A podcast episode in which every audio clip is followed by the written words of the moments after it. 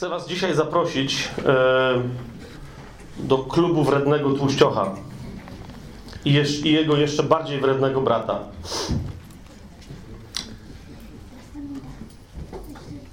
Nie, nie znacie tej biblijnej opowieści? To dobrze, bo ona nie pochodzi z Biblii. Jakbyście ją znali, to niemniej będzie nam zaraz bardzo, ale to bardzo potrzebna. Ale zanim do niej przejdę, bo mam jeden bardzo konkretny dzisiaj, e, dzisiaj temat, który, który mam na sercu, Zenek już dzisiaj e, w duchu pewnych rzeczy dotknął. E, pewne rzeczy, które będę dziś mówił, mogą na pewnych etapach, zwłaszcza teraz, na początku, ale później też mogą być dla ciebie niezrozumiałe. I chcę, siostro i bracie, prosić cię, bardzo pokornie o odrobinę cierpliwości dla mnie, ale też dla siebie. Ponieważ y, y, jest tu dzisiaj trochę różnych osób z różnych i y, denominacji, i kościołów i, i tak dalej. Więc pewne wątki, które tu na przykład poruszaliśmy, albo w jeszcze innych miejscach, mogą być nie do końca. Będziemy się modlić za, za Was, Weronika. Przekaż tam wszystkim. Jak widzicie, dzisiaj dużo takich znajomych nam twarzy bardzo dużo nie ma, dlatego że się e, para naszych usługujących że się właśnie żeni i za mąż wychodzi. E, I ci tacy ładnie ubrani to nie z szacunku do nas, tylko na wesele idą. Jest bardzo dużo ludzi tam będzie. Teraz jest ślub i potem będzie, potem będzie wesele. E, ale nadal, nawet jeżeli coś, co powiem, e, okaże się dla ciebie nie do końca zrozumiałe, to pytaj Ducha Świętego, e, o co mi chodzi, po, ponieważ będę mówić pewnymi tropami biblijnymi, które nie ma takie, które nie są szyfrem żadnego rodzaju. Czyli każde słowo, które będę dzisiaj mówić, jeżeli mnie chwycisz za to słowo, jeżeli ci powiem, że z Biblii pochodzi, a nie z opowieści o, o sławnym tłuściochu i jego wrednym bracie, okay? bo to jest inna rzecz. Natomiast jeżeli chwycisz jakieś słowo, ono cię zaintryguje, uderzy cię w serce i pomyślisz, że ale co to jest, to szukaj go w Biblii i wtedy znajdziesz całą resztę nauczania biblijnego na ten temat samodzielnie. Więc Duch Święty możecie tam, yy, tam poprowadzić. Otóż pierwsza rzecz, którą chcę e, powiedzieć dzisiaj, nie mieliśmy taką e, jedną z tych naszych modlitw poniedziałkowych otwartych, w których e, tam różne rzeczy robimy na tych modlitwach. Tam jest zasadniczo orzemy, coraz mniej na ugorze. Nie wiem, czy się zgodzisz, Zenek, ale po prostu orzemy w duchu w tym mieście i w tym kraju. Wstawiamy się. Mm, różne rzeczy się dzieją. Dla przykładu, powiem wam, jeden z takich przykładów wam powiem, dwa tygodnie temu chyba na, w poniedziałek dostaliśmy jasne takie prorocze ostrzeżenie e, i prośbę od Ducha Świętego, żeby się modlić za, e, za epidemię, która się właśnie podnosi w Chinach. To było, to było dwa tygodnie temu. Nie? E, I Duch nas poprowadził. Kto za wtedy był na tej modlitwie? Kto to, kto to pamięta? No właśnie, Duch nas poprowadził wtedy, żeby się modlić nie tylko o. E, rozumiecie, żeby się ta epidemia nie rozprzestrzeniała, ale żeby się modlić za naszych braci, biblijnie wierzących, ewangelicznie wierzących chrześcijan e, w Wuhan, żeby stanęli na wysokości zadania, bo mieliśmy poznanie, tak wynikało z tej modlitwy, że nie do końca stoją. E, I żeby sobie, jeżeli to możliwe, oni tam poradzili. Rozumiesz, widzisz, jak, jak, my mówimy o przebudzeniu, mówimy o nowej jakości Kościoła, o tym, że my pragniemy objawiać światu chwałę Jezusa, to, to tego typu sytuacje, to, to, to są dobre momenty, żeby ją objawiać. No I modliliśmy się wtedy także o to, żeby Duch Święty właśnie nie w opowieściach Ewangelii Sukcesu i innych kościołów, które się dobrze mają, ale właśnie w tej sytuacji kiedy, bo jeszcze wtedy nie było żadnej sensacji na świecie. Tylko była konkretna sytuacja, którą nam duch pokazał, że tam jest naprawdę bardzo poważnie.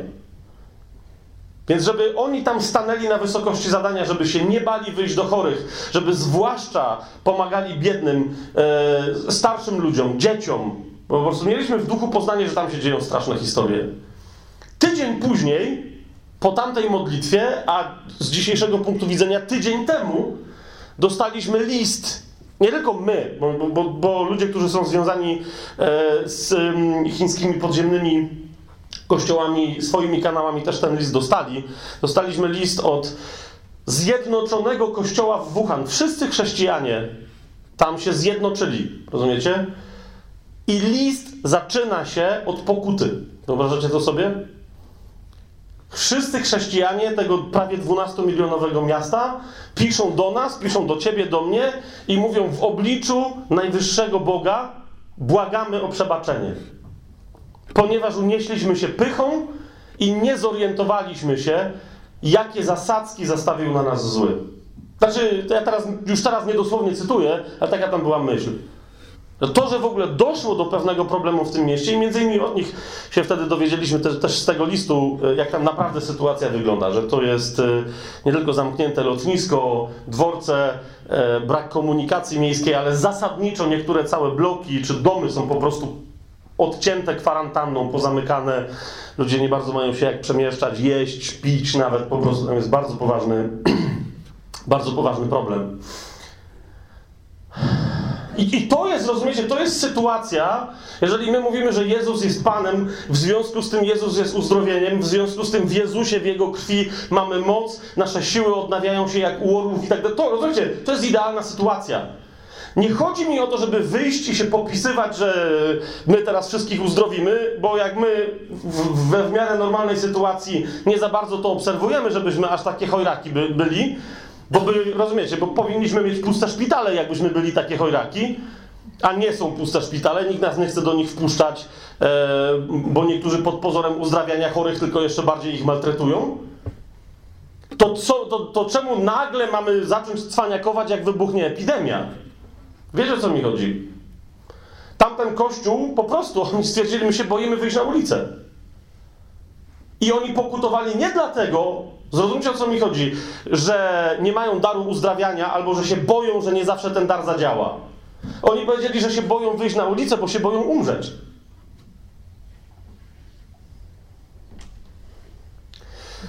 Teraz zrobię coś dziwnego, ale tak jak dzisiaj Zenek mówił, że ja nie oskarżam Kościoła, ja dzisiaj nie straszę was.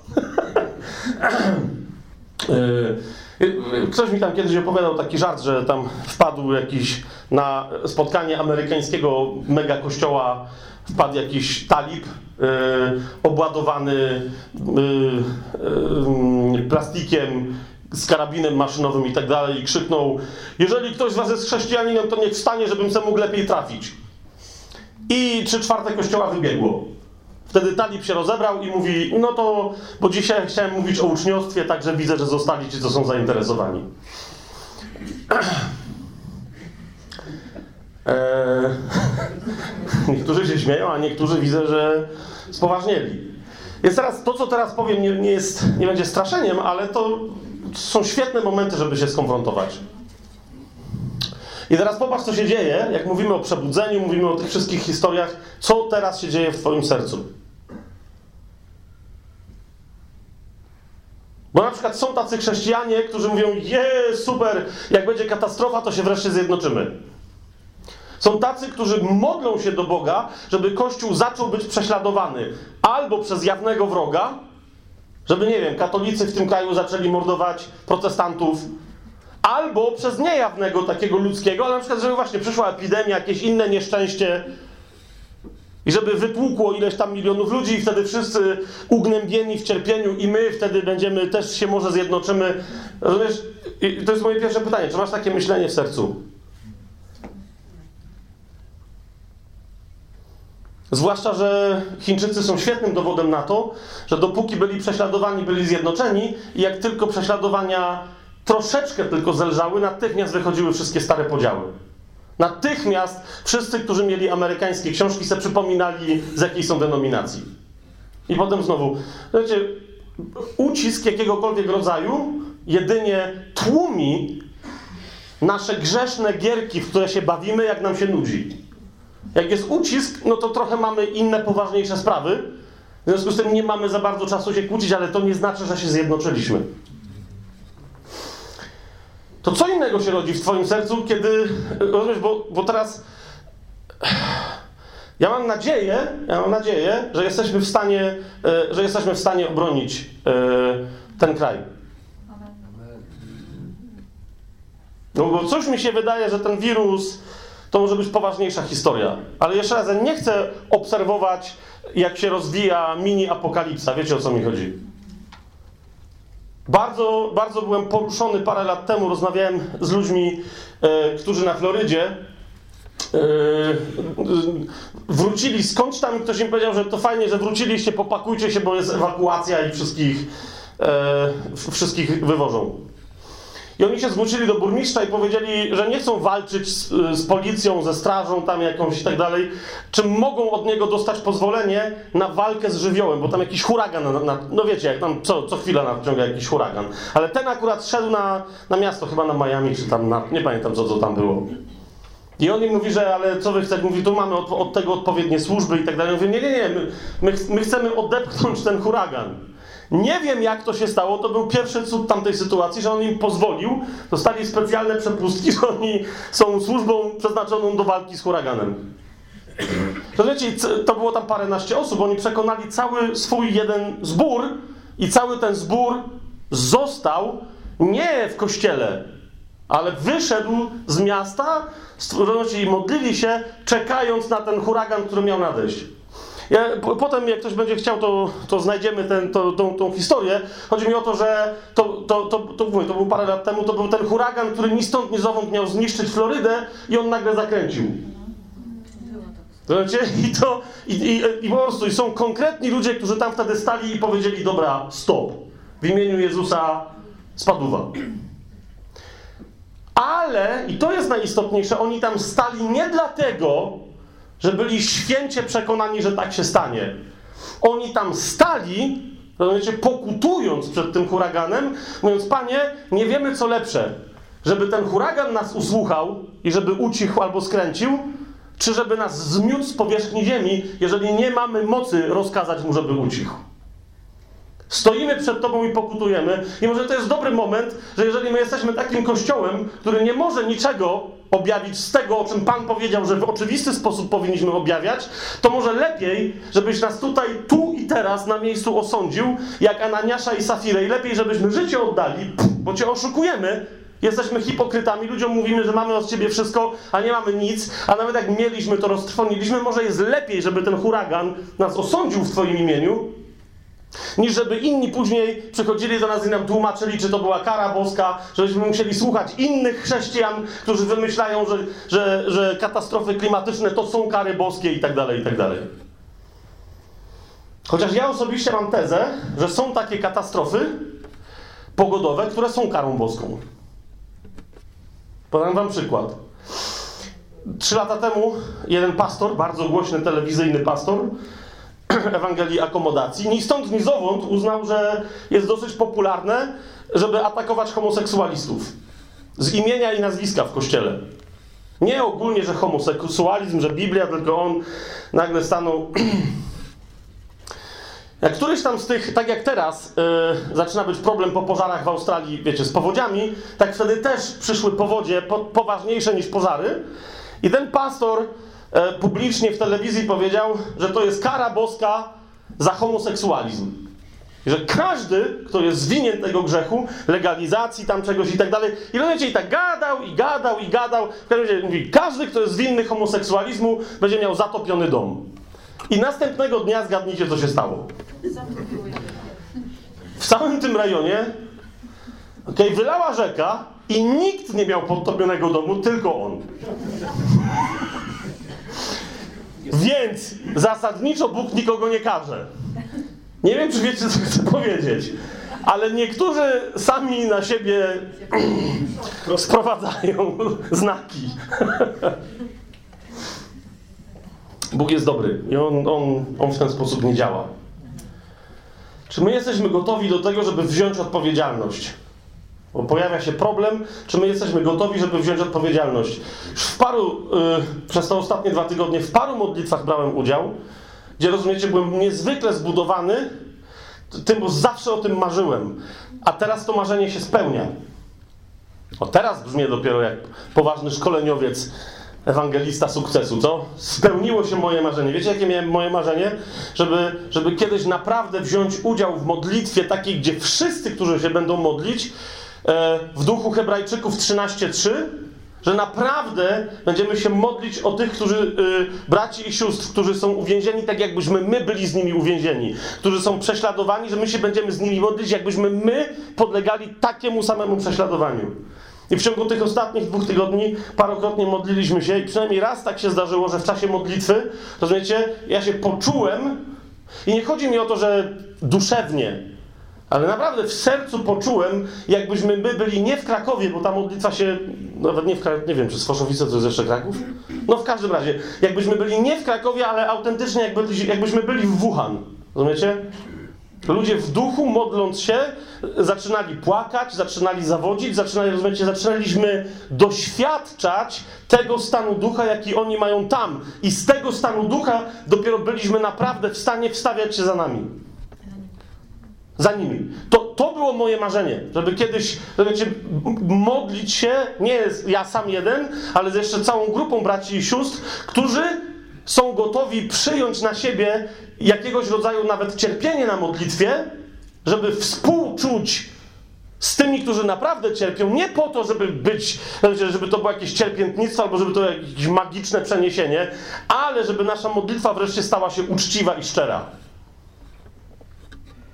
Jak jeżeli się modlisz yy, i masz problem, który naprawdę ci doskwiera, to widzisz różnicę, kiedy się modlisz, od, kiedy tobie coś doskwiera, a jak ktoś ci coś mówi, tak naprawdę cię to nie obchodzi. Ktoś ci mówi, ej, pomódl się i, i rozumiecie mi teraz, teraz ja nie wiem o żadnej hipokryzji, tylko ja to rozumiem, że no czasem tak jest. Że ktoś mi coś mówi i naprawdę mnie to nie rusza. Wiecie o czym mówię? I teraz być może powinienem tej osobie powiedzieć, wiesz co, nie wiem czemu, ale mnie to nie rusza, więc nie sądzę, żeby moja modlitwa była szczera w twojej intencji. Być może to by było lepsze niż powiedzenie, o okej, okay, pomodlę się i potem mówię, okej, okay, panie, no to miej tam na względzie, no bo wiesz jak, nie? Mam tu poważniejsze historie, no ale ich też miej na względzie, no bo obiecałem modlitwę. Więc jaka, jaka jest twoja postawa, jaka jest twoja postawa serca? Bo tu się zaczyna przebudzenie. Od naszej postawy serca. Tu się, tu się zaczyna uniżenie przed Bogiem. To jest uświęcenie. To jest poddanie, te trzy elementy, bez których nie ma żadnego przebudzenia i nie będzie tego ostatniego, największego przebudzenia w Twoim ani w moim życiu, jeżeli ich nie będziemy mieli. Uniżenie się pod mocną ręką Boga, poświęcenie się Bogu, konsekracja całkowita dla Niego, jak naczynia świątynnego. Ja jestem tylko dla nikogo, dla, dla, dla Niego, dla nikogo innego. I poddanie się Jego woli realne. To są trzy aspekty tej samej postawy, ale jeżeli nie będziemy jej mieć w sobie, to, to będziemy tylko bezsilnymi świadkami przebudzenia, którego nurt będzie rwać dosłownie obok nas, a my w duchu się zorientujemy, że nie mamy siły wskoczyć w ten nurt nawet.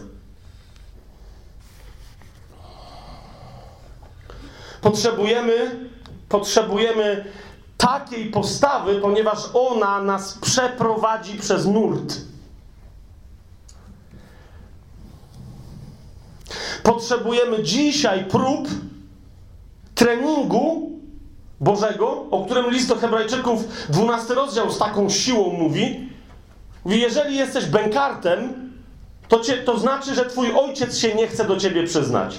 Tak było w dawnych czasach, ale tak też jest i dzisiaj. Wiecie o co mi chodzi? Ktoś może mieć swojego fizycznego, biologicznego ojca, a de facto żyje jak bękart, bo, je, bo, bo się ojciec do niego nie przyznaje. I, I Słowo Boże mówi, jeżeli się ojciec do ciebie nie przyznaje, to jesteś bękartem. I czego ci wtedy brakuje? Honorów, czci, czegoś, nazwiska? Mówi, nie, nie, to jest problem.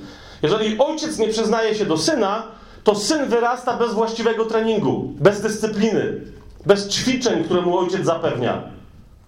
I on wtedy nie jest pewny siebie, nie ma siły, nawet jak ją ma, bo ją wyćwiczy, to potem się boi byle czego i byle kogo. I dlatego, jeżeli jesteś prawdziwym synem, i to się tyczy i kobiet, i mężczyzn, żeby to było jasne, bo wszyscy jesteśmy usynowieni. A wy, siostry, jesteście usynowione w duchu. Amen? Amen. Bo nie można być w Chrystusie ucórkowioną. Bo musiał się na coś zdecydować we wcieleniu Bóg na mężczyznę albo na kobietę, no i żeby się bardziej uniżyć, wybrał co wybrał. Więc znowu się. No, Bóg woli kobiety. Dobra.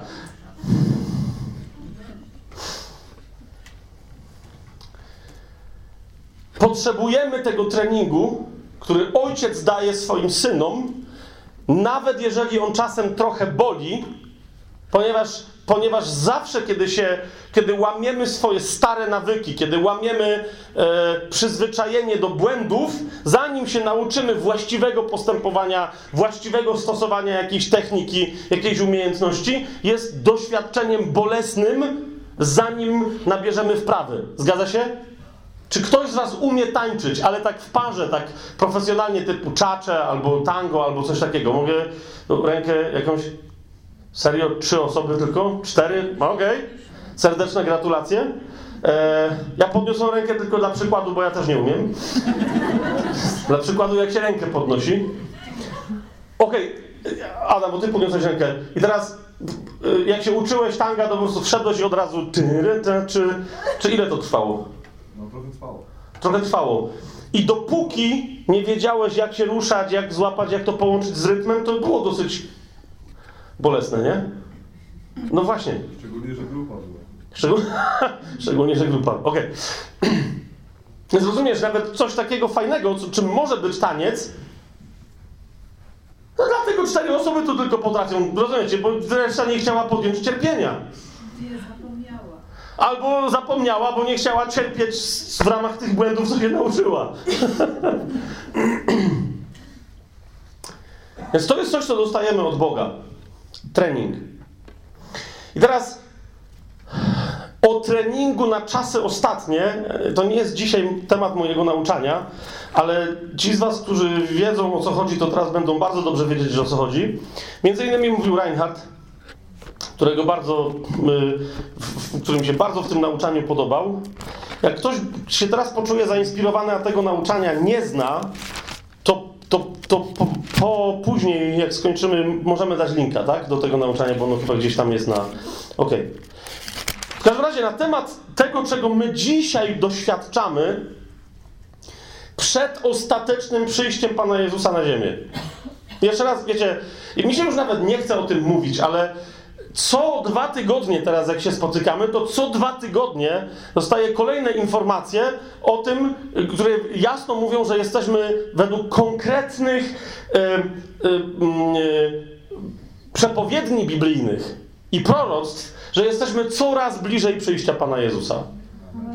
Ostatnio, na przykład, nie wiem, czy zwróciliście na to uwagę, bardzo konkretnie, pan Donald Trump, który na szeklu świątynnym obok Cyrusa, jako nowy władca obcego imperium, który pozwala na odbudowę trzeciej świątyni, e, się pojawia, pan Donald Trump całkiem otwarcie zaproponował, że potężne miliardy przekaże Palestynie, byle tylko Jerozolima w całości, a zwłaszcza Stara Jerozolima w całości bez żadnych podziałów wróciła do Izraela, żeby można było między innymi odbudować świątynię. Jak o tym mówiłem jeszcze miesiąc temu, to niektórzy mówią, no ale Bogu dzięki, to jeszcze jest... No wiecie, wola polityczna. I teraz myśleliście, że wszyscy, że cały kraj, y, że cały świat islamski powie, hej, to jest hamstwo, co to ma znaczyć. Wszystkie islamskie, arabskie kraje, czyli pochodzące od Ismaila, Izmaela, Wszystkie arabskie kraje powiedziały bardzo dobry pomysł. Zobaczcie, wszystkie arabskie kraje. Oman, Arabia Saudyjska, Zjednoczone Emiraty Arabskie, wszyscy mówią, e, rewelacja. Kto tylko powiedział, że jak ten plan zacznie być wprowadzony, to musi być wojna? No, ludzie, którzy, o których Ezechiel mówił, narody, że będą podstawą sojuszu Magoga, czyli Turcja i Iran. Wiecie, oni od razu powiedzieli absolutnie nie. To jest trochę dobra wiadomość, że jednak islam jest bardzo mocno podzielony. To jest bardzo dobra wiadomość. Słowo Boże o rzeczach, o których myśmy z dawien dawna tylko ze Słowa Bożego wiedzieli, przewidziało naturalne inklinacje, które się teraz objawiają. Ale zwróćcie uwagę, że one się szybko rozwijają, nie tylko objawiają. A zatem naprawdę, jak patrzymy na znaki, na to, co się dzieje e, wszędzie, na to, jak się podnoszą królowie ze wschodu, Pamiętam jeszcze rozmowę 20 lat temu, jak mi ktoś powiedział, że jacy królowie ze wschodu mieliby razem e, równocześnie z Magogiem atakować w stronę Jerozolimy. Kto? Chińczycy? Przecież te ich czołgi z tektury się rozlecą, zanim gdzieś dojadą. E, teraz się okazuje, że może mają czołgi z technologią kradzioną, ale nie są z tektury. I okazuje się, że rzeki, o których Biblia powiedziała, że wyschną i oni w związku z tym nie będą musieli tam latać, tylko przejdą jak będzie trzeba suchą nogą i przejadą suchą gąsienicą, zaczynają schnąć. Czyli Eufrat i Tygrys. To nigdy nie bywało. Rzeki, które istnieją, przed potopem istniały i nawet po potopie istniały. Te dwie się uratowały. Biblia mówi, wyschną, a oni przejdą suchą nogą. Więc rozumiecie, w wielu miejscach się dzieją, że Żydzi są teraz, nawet ci tacy ateistyczni, tacy New Age'owi, są spanikowani, bo się okazuje, że jak zapowiadał prorok, pojawiły się ryby już w niektórych tak mocno zasolonych miejscach, że nie powinno tam być żadnego życia. Po czym ktoś sobie tam robi zdjęcie, a ktoś drugi mu mówi, czy tam za tobą w tej wodzie to jest ryba, czy to jest jakaś kupa. I się okazuje, że jest elegancka, kolorowa, żywa ryba i ma gdzieś zasolenie. Więc rozumiecie, to się dzieje. Im więcej znasz proroctw biblijnych na temat końca czasów, zapowiadających, co się będzie działo i co się potem będzie działo, i co się potem. że one się po prostu konkretnie, fizycznie pokazują na Ziemi. I w związku z tym Reinhardt miał takie nauczanie na temat jednego zdania z proroka Jeremiasza, z 12 rozdziału proroka Jeremiasza, z 5 wersetu. On mówi: jeżeli dzisiaj bierzesz udział w biegu, a mówisz, że chcesz brać udział w biegu tak, żeby dotrzeć do mety, to Jeremiasz 12:5. Jeżeli biegłeś z pieszymi i się zmęczyłeś, to jak się zmierzysz z końmi? Twoim i moim przeznaczeniem jest naprawdę mieć duchową siłę odnawiającą się i nie tylko duchową, odnawiającą się siłę jak u orła ale też takie duchowe przygotowanie, wbrew temu, co czasem nakazują nam myśleć tylko i wyłącznie emocje, a zwłaszcza wbrew temu, do czego nas chce przymusić ciało. Nasze duchowe przygotowanie ma być takie, żebyśmy gotowi byli nie tylko iść, nie tylko truchtać, ale naprawdę biec, tak jak Paweł mówi, że wziął udział w wyścigu, biegł i dobiegł do mety. Biec, co sił w nogach, a na końcu czasów ten bieg będzie tak szybki, że będziemy zmuszeni, jeżeli będziemy chcieli wykonać dzieło Boże, przez okoliczności, nie przez Boga, żeby dorównać w biegu koniom. Jeżeli kogoś Was ten temat interesuje, co to oznacza, jak my dzisiaj mamy biegać z pieszymi, żeby to nas przygotowało do biegu, przygotowało do biegu z końmi, to Was odsyłam do nauczania Reinharda. Jak ktoś będzie chciał, to, to, to później u mnie czy u Madzi po prostu podamy konkretnie linka, żebyście sobie go przesłuchali. To był zresztą dosyć wyjątkowy moment, bo to nie było żadne oficjalne nauczanie. Nie? On tam skądś gdzieś przejeżdżał, odwiedził Legnicę incognito i takie to było incognito, że się zebrało 60 osób, e, tam jakichś przywódców i liderów I, i wtedy właśnie o tym im mówił. Natomiast chcę wam zwrócić uwagę na inną rzecz. Bo o ile się zgadzam, a się zgadzam, że, będą, że, że, że, że my bieg, mamy dziś biegać z biegnącymi, tak, żeby ich zacząć prześcigać duchowo, żeby być gotowymi biegać w tempie koni, to ten piąty werset, jak zauważycie, dalej jest rozwinięty przez Jeremiasza. Mianowicie, dosłownie w tym pytaniu o moc duchową, Jeremiasz mówi: Duch Święty przez Jeremiasza, jeżeli biegłeś z pieszymi i się zmęczyłeś, to jak zmierzysz się z końmi? I pada drugie pytanie, a jeżeli zmęczyłeś się w spokojnej ziemi, w której pokładałeś nadzieję, to co zrobisz przy wezbraniu Jordanu? Dlaczego to pytanie jest kluczowe? Jak ktoś z Was był ostatnio w poniedziałek, ja yy, yy, pożegnałem wszystkich takim zdaniem, o które mnie nikt nie zapytał, a potem tylko jednej osobie wstępnie na to zwróciłem uwagę. Mianowicie powiedziałem: I pamiętajcie, że Jordan wylewa od brzegu do brzegu tylko w czasie żniwa, ale przez całe żniwo. I poszliśmy do domów. Pamiętasz? Starzy, pamiętasz? No właśnie. Dlaczego tak powiedziałem? Bo tak jest. Kiedy przychodzi żniwo w tamtej ziemi, Jordan, taka jest zasada, wylewa od brzegu do brzegu. Otóż miałem kiedyś takie osobiste przekonanie, e, a od jakiegoś czasu pewne przekonania mi się zamieniają e, w konkretne obrazy i plany od Boga w Biblii zawarte. Miałem kiedyś takie osobiste przekonanie, że wiele aspektów przebudzenia jest opisanych wcale niekoniecznie symbolicznie, żeby nie było, ale bardzo konkretnie w trzecim rozdziale Księgi Jozłego. Jak ją sobie otworzycie razem ze mną, to między innymi tą zasadę zobaczycie właśnie w trzecim rozdziale Księgi Jozłego.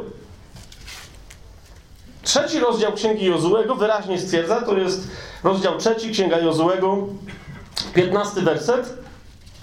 Kiedy niosący arkę przyszli nad Jordan, a nogi kapłanów, którzy nieśli arkę, zanurzyły się w wodzie przy brzegu i jest wtrącona uwaga, Jordan bowiem wzbiera i wylewa na wszystkie swoje brzegi przez cały czas żniwa. Raz jeszcze raz. Ktoś może otworzyć to pytanie z 12 rozdziału Jeremiasza, jeszcze raz przeczytać to pytanie, drugie pytanie, jak ono brzmi.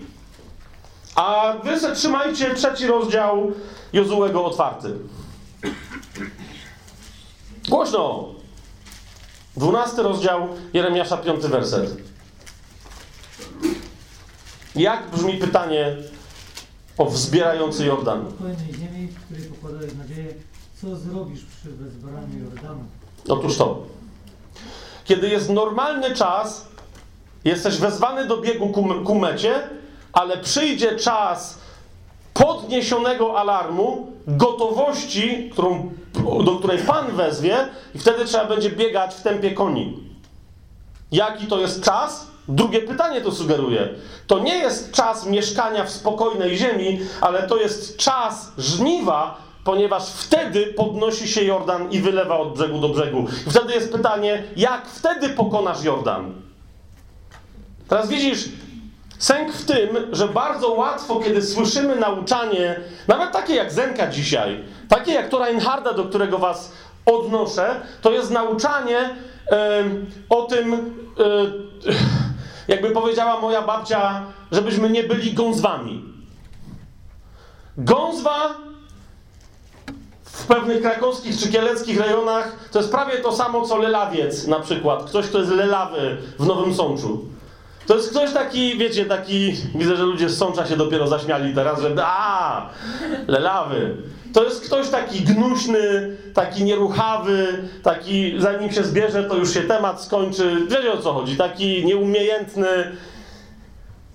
Niektórzy w hucie by powiedzieli, że graślawy. No wiecie o co chodzi? Takie połączenie wszystkiego. E, jak wiecie, co to jest cep? Wiecie, co to jest cep? To jest ten długi kij i ten mały kij. Gązwa to jest to, co łączy te dwa kije. No więc to jest, rozumiecie, gązwa jest w cepie, tak? To wiele mówi.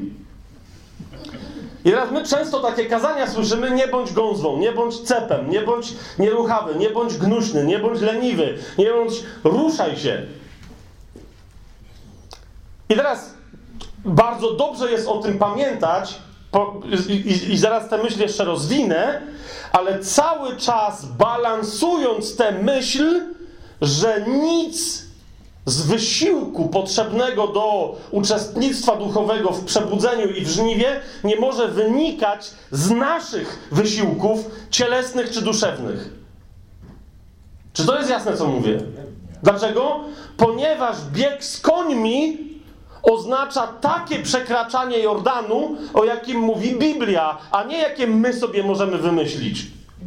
Słowem, twoje i moje bieganie, czy jest możliwe, popatrzcie na mnie, bo tu niektórzy z was wyglądają dość dobrze, no nie? Ale rozumiecie, że chodzi o mój wyścig z koniem. I teraz wy się nie śmiecie, bo też z wami nie jest lepiej, no nie?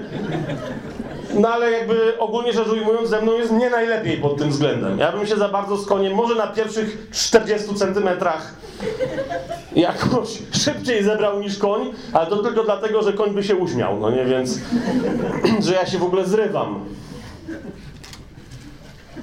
To jest niemożliwe. Więc już nawet to pytanie ono mówi, hej, ćwiczcie z biegającymi, ale po co? Po, nie po to, żebyście wy osiągnęli prędkości koni, ale ćwiczcie po co? Po to, żeby się poddać i uniżyć pod mocną ręką Boga, żeby się nauczyć od posłuszeństwa Bogu i poddania Jego łasce, żeby we właściwym momencie w tym posłuszeństwie mogła zadziałać Jego łaska. Jak się przechodzi przez Jordan? Tak, jak trzeci rozdział Księgi Jozułego to opisuje. Przez Jordan się dokładnie tak samo przechodzi, jak przez Morze Czerwone. Cudownie.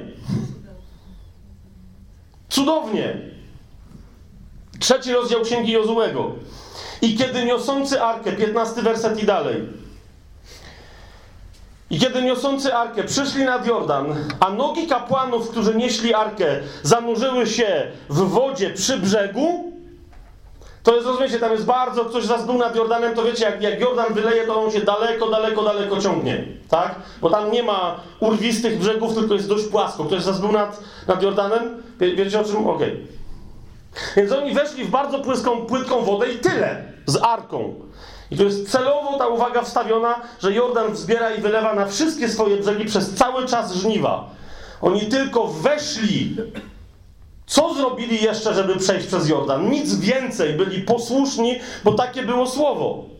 Wtedy, szesnasty werset, wtedy wody płynące z góry zatrzymały się i stanęły jak jeden wał, bardzo daleko od miasta Adam, leżącego w pobliżu Sartan, a te, które płynęły w dół do Morza Pustynnego, czyli do Morza Martwego, czyli do Morza Słonego, odpłynęły zupełnie. I tak lud przeprawił się naprzeciwko Jericha. Ludzie, którzy doświadczyli w swoim, w swoim życiu cudu, o którym dzisiaj mówił Zenek, że musi być autentycznym cudem, przejścia przez Morze Czerwone, ze śmierci do życia, przez posłuszeństwo Bogu i przez wodę. Słowo Boże nam mówi wyraźnie w Nowym Testamencie, że to przejście przez Morze Czerwone było dla Izraela ochrzczeniem się w Mojżesza, ale dla nas było znakiem i zapowiedzią czego? Jezusa i chrztu. Więc kto przechodzi przez Morze Czerwone, przez Morze Czerwone krwi baranka, kto wchodzi z jednej strony martwy i poddaje się, nie może sam siebie wskrzesić z drugiej strony, ale podnosi się z drugiej strony wolą tego baranka, wolą Ojca wyrażoną w woli baranka, mocą Ducha Świętego, podnosi się z drugiej strony, aby żyć Ktoś taki następnie, jeżeli spodziewa się w swoim życiu przebudzenia, jeżeli spodziewa się przebudzenia, bo się modli o żniwo, bo żniwo jest zgodne z wolą Bożą, chce być tym robotnikiem, których jest mało. Proście Pana żniwa, żeby posłał robotników na żniwo swoje. Amen? Więc ten ktoś powinien poddać się treningowi Bożemu, ale tak, żeby niezależnie od tego, jak bardzo doświadczy rozwoju własnej siły, żeby nigdy tej swojej sile nie zaufać. Dlaczego? Bo niezależnie od tego, zauważcie, po 40 latach już umarł Mojżesz. Tym, który przewodzi Izraelowi, jest Jozue. Jozue ma potężne namaszczenie. Ma obietnicę niezwykłą. Zobaczcie w trzecim rozdziale Księgi Jozuego, w siódmym wersecie. Pan powiedział do Jozuego, jeszcze zanim oni przeszli przez Jordan, Pan powiedział do Jozuego: Dzisiaj zacznę cię wywyższać na oczach całego Izraela, aby poznali, że jak byłem z Mojżeszem, tak będę i z tobą. Bóg mówi do człowieka, że będzie go wywyższać. Ale nadal Jozue nawet nie śmie pomyśleć, żeby on miał coś kombinować z Jordanem. Rozumiecie o co mi chodzi? Ponieważ nawet ten aspekt bycia wywyższonym jest tylko i wyłącznie wynikiem czego? Jego uniżenia się przed Panem. Bóg bowiem pysznym się sprzeciwia, a pokornym łaskę daje. Uniż się przed Panem, a On cię wywyższy w stosownym czasie. Amen? Amen. Tak naucza słowo. Więc to, że on jest wywyższony, on rozumie, że nie jest wywyższony dlatego, że sobie zasłużył On jest wywyższony, ponieważ Pan tak zdecydował. Swoją drogą bycie wywyższonym w jakichkolwiek okolicznościach przez Boga jest zazwyczaj związane z większego rodzaju utrapieniem niż niebycie wywyższonym. Człowiek, który się uniżył, może być przez Boga wywyższony, bo Bóg wie, że nawet w najgorszym uniżeniu nie było tak źle, jak człowiek będzie miał w wywyższeniu. To jest jedna z takich rzeczy, jeżeli komuś z Was kiedykolwiek przyszło na myśl pozazdrościć komuś, yy, kto z woli Bożej został wywyższony, że jakby widzisz, że jest na świeczniku, bo nie wiem, bo jest sławny, sławnym ewangelistą z internetu, że na jego tam, nie wiem, nabożeństwa jakieś nauczycielskie przychodzi 12 tysięcy, czy 50 tysięcy ludzi, czy cokolwiek innego. I teraz, jeżeli ci przyszło na myśl, e, rozumiesz, że o, ja bym też kiedyś tak chciała, albo ja bym też kiedyś tak chciał, a ktoś mi kiedyś powiedział, że ja, ja w ogóle, ja jestem bardzo skromnym człowiekiem, ja nic nie chcę, mogę się w ogóle nie odzywać. Ja bym tylko chciał tak jak Hagin, albo nam nie chodziło o Benechina chodziło, tak jak Benechin, ja bym chciał tylko machnąć ręką, żeby tysiąc ludzi upadło. To jest bardzo pokorna myśl. Mówimy, o stary, rzeczywiście. Nic nie chcesz, tylko zademonstrować prawie, że ducha antychrysta. Dlaczego? Bo ty nie chcesz, żeby się Duch Święty objawił. Ty chcesz machnąć i żeby na twoje machnięcie tysiąc ludzi padło. No to prawie, że mnie pobił wtedy, w ramach swojej pokory. Ale ja w ramach swojej pokory się nie dałem, a powinienem chyba, i dopiero później, po jakichś dwóch latach się pogodziliśmy.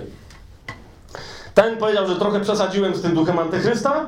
Ja powiedziałem, że rzeczywiście trochę przesadziłem. I się pogodziliśmy. Jozue wie, że wywyższenie się wiąże tylko. No popatrz na Izraela. Powiedz mi, kim, kim byś wolała być, czy kim byś wolał być? To nie jest pytanie dzisiaj o Kościół, to jest pytanie o Izraela. Naprawdę wolałabyś, czy wolałbyś stać na czele tego ludu? Czy raczej wolałabyś, czy wolałbyś być na przykład garncarzem, który nawet dziesiątką ludzi nie zarządza? Ja bym wolał to drugie, wiecie o co mi chodzi? Weź się. Jak ktoś znał historię Mojżesza, to już wystarczy. No rozumiesz, prowadzisz ten lud od cudu do, do cudu, od znaku do znaku, od mocy do mocy i oni co i róż mówią, ale w Egipcie był czosnek, a tu nie ma czosnku. Czosnek jest zasadniczo kluczem do naszego życia. I Pan nam go nie zapewnił. A tu, tu jest dziki czosnek. No ale nie ma cebuli. Kto to widział czosnek bez cebuli? Dajże spokój. A w Egipcie była cebula i czosnek. I to niewolnictwo tam wcale nie było takie złe. Bo mieliśmy cebulę i czosnek. Zdrowe odżywianie. A teraz co tu się zdrowo odżywia na tej pustyni? Samo mięso. I wyroby mączne z nieba. Więc Jozue taką ekipę przejmuje. Naprawdę? Chcesz być szefem całej tej bandy? Ja bym nie chciał. Dlatego tylko i wyłącznie bardzo pokorna osoba może być w społeczności Izraela, czy to etnicznego, czy to duchowego, tylko bardzo pokorna osoba, albo bardzo arogancka osoba może się znaleźć na, świe na świeczniku. Naszym zadaniem jest rozróżniać, kto to. Kto to. I wbrew pozorom, bardzo często bardzo trudno jest wielu chrześcijanom odróżnić pokorę od arogancji. Rozumiecie, ja nie mam problemu z ludźmi, którzy są na świeczniku. Natomiast jest dla mnie poważnym wyzwaniem zastanawianie się nad chrześcijanami, którzy nie potrafią tego rozróżnić. I naprawdę nie wiedzą, kto jest pokorny, kto jest arogancki. Bo myślę, że już na tym etapie wszyscy tu jesteśmy na tyle dojrzali, żeby wiedzieć, że osoba pokorna to niekoniecznie jest ta osoba, co się nie odezwie. Masz dwie osoby, które się odezwały. I teraz, która z nich była bardziej pokorna? Popatrz na byle jakiego faryzeusza przy Panu Jezusie. Podnosi rączki i mówi, nie, ja, ja bym w życiu, no, ja, ja, a Pan Jezus mówi do biednej mateczki, która przyszła do Niego i mówi, że córka moja, diabeł ją opętał, nikt jej nie może pomóc, tylko Ty, a on mówi, ale ja nie pomagam psom. Rozumiesz, o co mi chodzi? Ja nie, ja nie pomagam psom. I teraz wielu chrześcijan, jakby nie wiedziało, że to jest Pan Jezus, by powiedział, co za arogancki typ. Tutaj masz cały kler, który no przynajmniej jest jaki jest, ale się przynajmniej pokornie zachowuje. Mówią, my nic nie możemy. A ten mówi, biedną mamę zwyzywał od psów, co z tego, że syrofenicjanka? Tylko, że ona, ponieważ też była pokorna sercem, odkryła pokorne serce i to była bardzo pokorna wypowiedź. I dlatego dialog się kontynuuje. To, o czym dzisiaj y, Zenek mówił. Właśnie to jest to, w ramach pokory, w ramach, rozumiecie, to nawet nie jest kwestia, dzisiaj mówił Zenek o, o Ewangelii akomodacji, że się próbuje dostosować Jezusa do świata. Jeszcze gorzej jest, jak w ramach tej Ewangelii wtedy się robi w drugą stronę, że się próbuje za wszelką cenę dostosować grzesznika bez zmiany jego natury do Kościoła. I powiedzieliśmy, że dobra, wiesz, ale okej, okay, no tam zaraz, wielkie rzeczy. Łaska! I wprowadzasz ludzi, którzy są niedotknięci, przekonując ich aż do śmierci, że idą do nieba. Oni są niedotknięci, dalej żyją, nie są nie nowonarodzeni, dalej dożywiają swoją ch chciwość, która pierwsza jest bałwochwalstwem według Słowa Bożego, dożywiają wszelkiego rodzaju nieczyste myśli, własną wolę, którą chcą realizować, i Jezus jako Pan jest im do, tylko i wyłącznie potrzebny do tego, żeby pobłogosławić ich własne zamiary, do niczego więcej. Jak choćby cień niewysłuchania ich modlitw w życiu się pojawia, wtedy mają pretensje i mówią, no ale gdzie jest moc? No gdzie jest moc? I Kościół, który nie umie tego rozeznać w pokorze, bo nie chce wyjść na arogancki, mówi, no właśnie, gdzie jest moc? I, I bierze pytania od ludzi niezbawionych i nienowonarodzonych i zaczyna je sobie zadawać, jakby były sensowne. To o to chodzi. Cały czas. Przychodzi grzesznik do kościoła i my go nie pytamy, bo ma skomplikowane życie. Lepiej go nie zapytać, o co chodzi z tym życiem. Bo jeszcze nie daj Bóg, by wyszło, że trzeba czegoś u niego dotknąć. Ktoś mi ostatnio powiedział, mówi, wiesz co, no, no, no ale co zrobić? No, no chłop się ożenił, był młody, był w kościele katolickim i wiesz, to nie było to. No. Rozwiedli się, nie mieli dzieci. Co to za problem? On się znowu ożenił, jak już był nowonarodzony, no ale się okazało, że ta kobieta to była tam, wiesz, to, to, nie było, to był w ogóle błąd. To był błąd tamtego pastora, zmienił denominację, ożenił się trzeci raz, wszystko gra. Teraz co on, do której ma wrócić? Tamta wyszła za jednego, tamta ten ma, ten ma dzieci, ta ma dzieci, wszyscy mają dzieci, co, co on ma teraz robić? Cierpieć? No dobrze się pytam, no ale teraz, ta, ale ta kobieta, z którą teraz żyje, to jest ta jego trzecia żona? Czy nie, nie mówi, to nie, on podaje, że miał czwartą, a ta to nie jest jego żona. No ale mówi, no ale wiesz, to jest skomplikowana, mówi, to ja co, ja mam go z kościoła wyrzucić? Ale ja, rozumiesz, o co mi chodzi? Ja mówię, ale słuchaj, ale o czym my gadamy teraz? O tym, że on, co znaczy, jak ty go niby wyrzucisz? Jak do nas ktoś przychodzi na spotkanie, to teraz o, tam siostra w różowym, jakby ja nie lubię różowego, jakby mogła siostra, no nie, nara, bo... Serio? W sensie, co ja mam, jak mam kogoś wyrzucać ze zgromadzenia? Ale ty masz odpowiedzialność przed Bogiem, rozumiesz? Bo kto innego skonfrontuje, jeżeli on ciebie chce posłuchać? O, e, pokaż mi to w Biblii. No myślę... I otworzyłem czwarty rozdział Ewangelii Prawdę powiedziałaś, mówi Jezus do jednej kobiety. Bo miałaś tylu mężów, ale ten, z którym teraz mieszkasz, nie jest twoim mężem. I to Jezus jakoś ją przygotowuje psychologicznie na szok? Jezus tam coś mówi, że nie wiem, czy się dopasujesz, bo tu wiesz, mamy pewien. Le... A! Tam ją będę konfrontować. Niech trochę pożyje z nami, pochodzi, pozna się z dziewczynami. Maria Magdalena jej powie, jak została uwolniona od siedmiu złych duchów. Elegancka historia. Może powolutku tam dziewczyna. Słuchajcie, a Jezus. Miałeś tylu mężów, już nie komentuję tych mężów, no ale chłop, z którym teraz żyjesz, to nie jest twój mąż. Prawdę powiedziałaś. I nie wiem, czy zauważyliście, według mnie to jest niezwykle znaczące.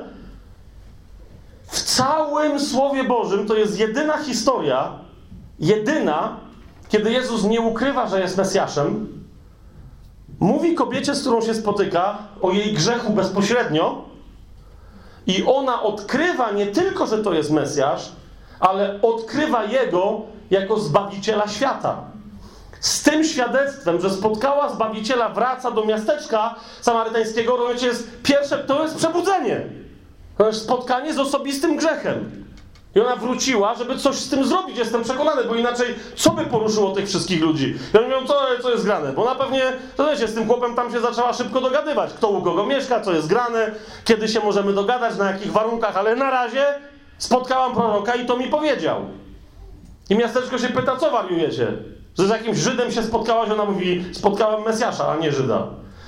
Całe miasto, pamiętacie, poleciało zobaczyć, co jest grane i potem mi powiedzieli, już nie wierzymy tylko i wyłącznie na Twoje słowo, ale żeśmy Go widzieli, usłyszeliśmy Jego, widzimy, co On robi. Prawdziwie On jest Zbawicielem świata. To jest jedyna historia, rozumiecie, nie Żydzi nawet. Od czego się zaczęło? Od skonfrontowania jednej kobiety w miłości. Nie w oskarżeniu, ale z prawdą na temat jej życia. My nie możemy sobie poradzić ze swoim grzechem, z żadnym grzechem, na żadnym etapie naszego życia, w żadnym kontekście sobie nie możemy poradzić z grzechem. Ponieważ to grzech jest natura naszego ciała. Rozumiecie? To jest natura naszego ciała. W liście do Rzymian, w siódmym rozdziale, mnóstwo, żebyście wiedzieli, jak wielu teologów z każdej strony teologii ewangelicznej, łaski, niełaski, pewności zbawienia, niepewności zbawienia, pewności wiecznej, niewiecznej, tymczasowej, nieważne, żebyście wiedzieli, jak wielu z tych teologów nie chce się w ogóle tykać siódmego rozdziału listu do Rzymian. Bo co to znaczy, że ten wielki Paweł nie podaje przykładu jakiegoś ciecia, którego znał, a którego imienia nie poda, tylko mówi o sobie w pierwszej osobie liczby pojedynczej, mówi, że we mnie toczy się walka. Ja, Paweł, który głoszę wam łaskę, ja w sobie doświadczam walki. Jakiej? Że robię, że czegoś chcę w duchu, a potem w ciele robię dokładnie to, czego nie chcę w duchu. A to, czego chcę w duchu, tego nie robię, bo robię co? To, co chce ciało. I odbywa się taka właśnie walka. I teraz. Bo to nie jest żaden problem. Rozumiecie? To nie jest żaden problem. Mamy rozwiązanie na to, ale musimy najpierw sobie odpowiedzieć na proste pytanie, co się dzieje, kiedy my doświadczamy usprawiedliwienia, jak doświadczamy tego usprawiedliwienia, gdzie? W duchu. Czy kompletnego zbawienia doświadcza całe nasze ciało? Absolutnie nie. Dostajemy nowe serce i nowego ducha. I to jest coś, co my sobie dzisiaj musimy w kościele non-stop, bo inaczej nie zrozumiemy, czym jest droga uświęcenia, czym jest bieganie z końmi, czym jest przechodzenie przez Jordan. Wykonywanie jakiegoś wysiłku, który nie jest żadnym wysiłkiem, bo jest tylko wysiłkiem otwarcia się na działającą przeze mnie łaskę. Otóż jesteśmy święci w duchu. W duchu nowym duchu, którego otrzymujemy, mamy historię tylko i wyłącznie sprawiedliwości Bożej. Czy Bóg kiedykolwiek zgrzeszył? Nie. Czy Bóg kiedykolwiek choćby pomyślał coś złego lub grzesznego? Nie. I to jest dokładnie zamiana, która się dokonuje na krzyżu. O której Paweł do Koryntian pisze. Mówi, On za nas stał się grzechem na krzyżu, abyśmy my w nim stali się sprawiedliwością samego Boga. Wiesz co to znaczy? To znaczy, że w duchu nie masz żadnej historii grzechu. Nie chodzi o to, że twój grzech jest zmazany. Chodzi o to, że, o, że doszło do wymiany. I on jest zmazany przez Chrystusa na krzyżu, ale już nie jako twój grzech. Rozumiesz? To znaczy, że on ci go wziął. A dał ci co? Swoją spra sprawiedliwość Boga, jaka jest wyrażona tylko i wyłącznie w mistycznym, duchowym Chrystusie. Wszechobecnym, który jeden, jedyny jest rzeczywistością. To jest moja i Twoja historia. Rozumiesz, ja nie mam żadnego grzechu w duchu. Nie mam historii, nie mam obciążenia. Nigdy nie miałem w duchu. Ale ciało, że na tym cała rzecz polega. Ale ciało Siódmy rozdział listu do Rzymian, 23 werset powiada, i, i to jasne zdanie, i ta jasna prawda się pojawia w wielu miejscach pisma, ale tu jest to dosyć właśnie wyraźnie zaznaczone po całym opisie starcia wewnętrznego w człowieku. W siódmym rozdziale Paweł mówi: Widzę, 22 i 23 werset. Paweł mówi: Mam bowiem upodobanie w prawie Bożym według wewnętrznego człowieka. Ale widzę inne prawo w moich członkach, walczące z prawem mojego umysłu, które bierze mnie w niewolę prawa grzechu, które jest w moich członkach. I w 25 wersecie Paweł jeszcze raz podkreśla, że, że co to znaczy, że prawo grzechu jest w członkach. Mówi: Dziękuję Bogu przez Jezusa Chrystusa, naszego Pana. Tak więc ja sam umysłem służę prawu Bożemu, ale ciałem prawu grzechu. Twoje i moje doświadczenie, sercem przyjęta wiara prowadzi ku czemu? Ku sprawiedliwości, ku usprawiedliwieniu, wyznawanie jej ustami ku zbawieniu. List do Rzymian, dziesiąty rozdział, trochę dalej. Usprawiedliwienie jest doświadczeniem wymiany duchowej. To, o czym Zanek dzisiaj mówił z Ezechiela. Bierze mi Pan stare serce, daje mi nowe, a więc mogę w nowy sposób decydować. Dostaję nowego ducha, żywego, poruszającego się, który zostaje wypełniony Duchem Świętym i może być nieustannie wypełniany. Ode mnie zależy, jak go zacznę zasmucać, to nie będzie wypełniany. Z jedną z najważniejszych zadań chrześcijańskich, żebyśmy się nieustannie napełniali duchem. Amen? List do Efezjan i tak dalej. Wiecie dokładnie o jakich e, biblijnych nauczaniach teraz mówię. Natomiast, natomiast oprócz tego wszystkiego, mój duch, zasilany przez Ducha Świętego, toczy walkę nie przeciwko innym ludziom, przeciwko zwierzchnościom, władzom, pierwiastkom duchowym zła na wyżynach niebieskich, okej, okay, ale toczy też walkę jako człowiek wewnętrzny z kim? Z moim człowiekiem zewnętrznym. Z moim ciałem, z człowiekiem cielesnym, z człowiekiem starym, z człowiekiem duszewnym, zmysłowym. Masa jest tych określeń w Biblii na ten temat, ale każde z nich odnosi się do tej jednej, jedynej walki. Że we mnie toczy się ta walka. Taka teologia się w pewnym momencie pojawiła, że jesteśmy zbawieni z łaski przez wiarę. Wiara w sercu, przychodzi łaska, nowonarodzenie, mam nowe serce i nowego ducha. A jak się zwalcza ciało? Przez chrzest. Z taką teologią się spotkałem, że teraz, żeby już nie grzeszyć, ale teraz uważajcie, co się dzieje, bo jakby niektórzy z nas powiedzą zaraz, ale przecież tak mówi Biblia. Jeszcze raz, czy tak mówi Biblia? Mówią, przecież tak mówi Biblia. Jak pójdziesz do chrztu, to od tej pory już więcej nie grzeszysz. Miesiąc później, one month later. I nagle ktoś przychodzi i mówi, wiesz co, chyba się źle ochrzciłem. A cóż to się stało? Matkę zwyzywałem. Dosłownie miałem taką rozmowę. A to co ci zrobiła? No tu nie chodzi o to, co mi zrobiła, ale to przecież jak ja po chrzcie jeszcze mogę grzeszyć? Normalnie. Ponieważ chrzest nie jest magiczną osłoną i ty od tej pory jesteś, rozumiesz, katolicką dziewicą Maryją, bez grzechu poczętą i absolutnie wolną i absolutnie... Wiesz o co chodzi? Przestań. No Biblia nie mówi, że się nawet w wyniku chrztu tego typu rzeczy dzieją i się tworzą. Co się w wyniku chrztu dzieje? No, no właśnie, teraz wam muszę opowiedzieć. Chcę wam przedstawić pewną postać. Bardzo mnie ta historia poruszyła, jak się pierwszy raz z nią spotkałem. Mianowicie e, w XIV wieku, jakieś mniej więcej, parę lat przed tym, jak się w Polsce pojawił Jagiełło, a parę dziesiąt lat przed bitwą pod Grunwaldem, tak? Mamy okolice historyczne w miarę dla wszystkich, okej. Okay.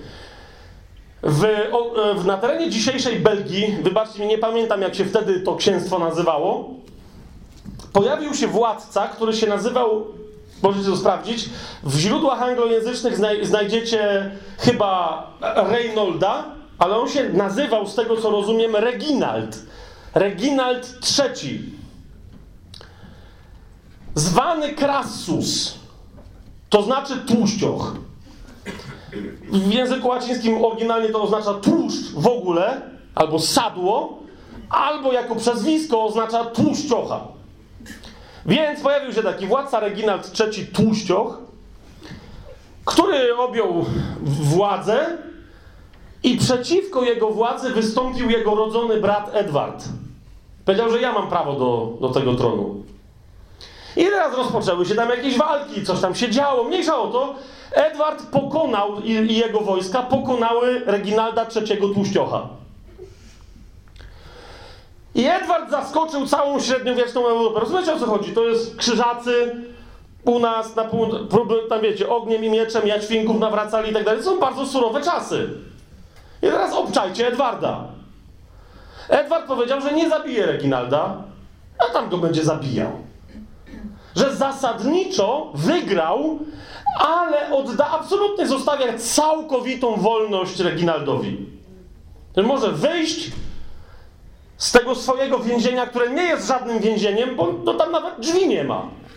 I może wyjść, w każdej chwili może wyjść z więzienia, w którym rzekomo go osadziłem i usiąść na tronie. Jak wyjdzie, rozumiecie, to było tak bezczelne, że on powiedział, że jeżeli Reginald wyjdzie z miejsca, w którym się znajduje, to on mu odda tron. Chodzi o to, że to był zamek. W tym zamku Edward kazał, kazał zburzyć, znaczy zrobił trochę większe drzwi, takie jak nasze, i yy, Reginalda III Tłuściocha tam wprowadzili.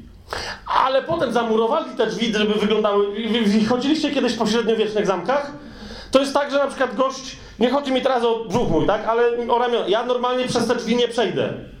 Muszę się bokiem, tak? One nie są zbyt wąskie, ale no wiecie, nie są za szerokie. To nie jest nasz standard dzisiejszy. Są trochę węższe. I teraz obczajcie, Edward zamknął w ogromnym takim apartamencie swojego brata i powiedział mu przyjacielu, e, wystarczy, że przejdziesz przez drzwi. Jak przejdziesz przez drzwi, to on jest z powrotem twój. Przepraszam cię, możesz mnie nawet ściąć. Tyle tylko, że Reginald był tak gruby, że się nie mieścił w tych drzwiach. Na tym polegał cały problem. Ale jeszcze raz. Ten mu powiedział, posłuchaj, możesz, zrobić, możesz robić co chcesz. Naprawdę, ja nie będę, rozumiesz, ja nie będę, i teraz żebyś znał moją łaskę, że nie było, że ja się znęcam, że ja się torturuję, że cię torturuję, że coś ci robię. Nie, podsyłał mu codziennie najlepsze frykasy, jakie miał. I regularnie przychodził razem z kucharzami na śniadanie, na obiad i na kolację do swojego brata Reginalda III Tłuściocha i mówił mu, bracie, widzisz, że ja cię kocham. Masz całkowitą wolność. Masz absolutnie. I pytał się kucharzy, pytał się strażników, mówi, czy ktoś z was zabraniał mojemu bratu wyjść? Mówię, nie, nawet go zachęcaliśmy, ale się nie mieści. Kucharze mówią, że no właśnie, my też przynosimy jedzenie, żebyś nie był głodny, ale nie musisz jeść. No ale on jadł.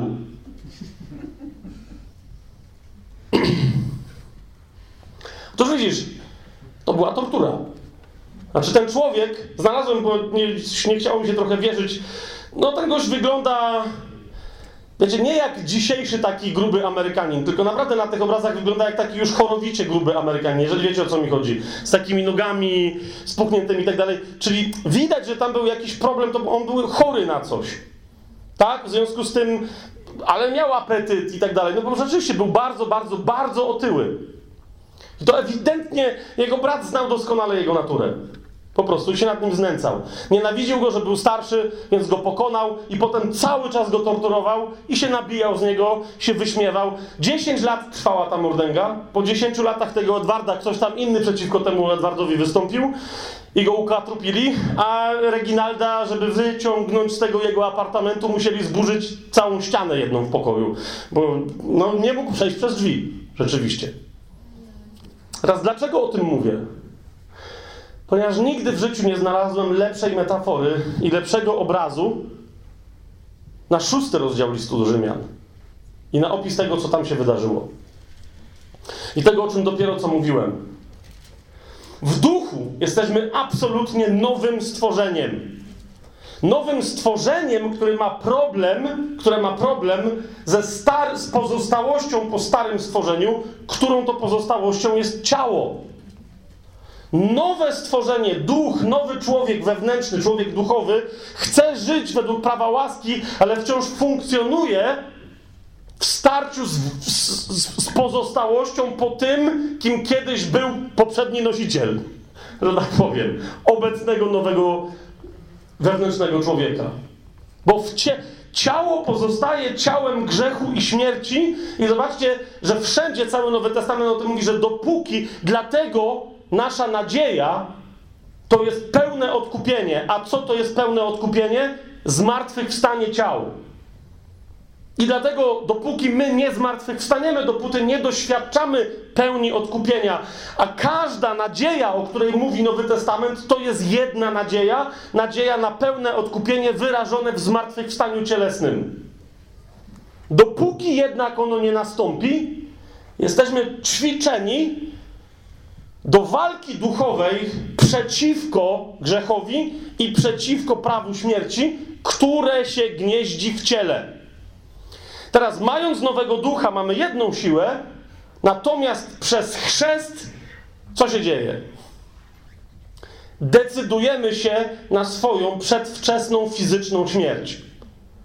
Ale teraz uważaj, decyzja raz podjęta, aby była ważna, musi być nieustannie przez tego, kto się zdecydował, potwierdzana w taki czy inny sposób. Jeżeli jest poważna, to jak podejmiesz raz decyzję, następnego dnia, jak się budzisz za miesiąc, jak się budzisz i tak dalej, nie rozważasz na nowo podjęcia jeszcze raz tej samej decyzji, bo decyzja raz podjęta jest nieodwracalna, inaczej nie jest decyzją, tylko jest życzeniem.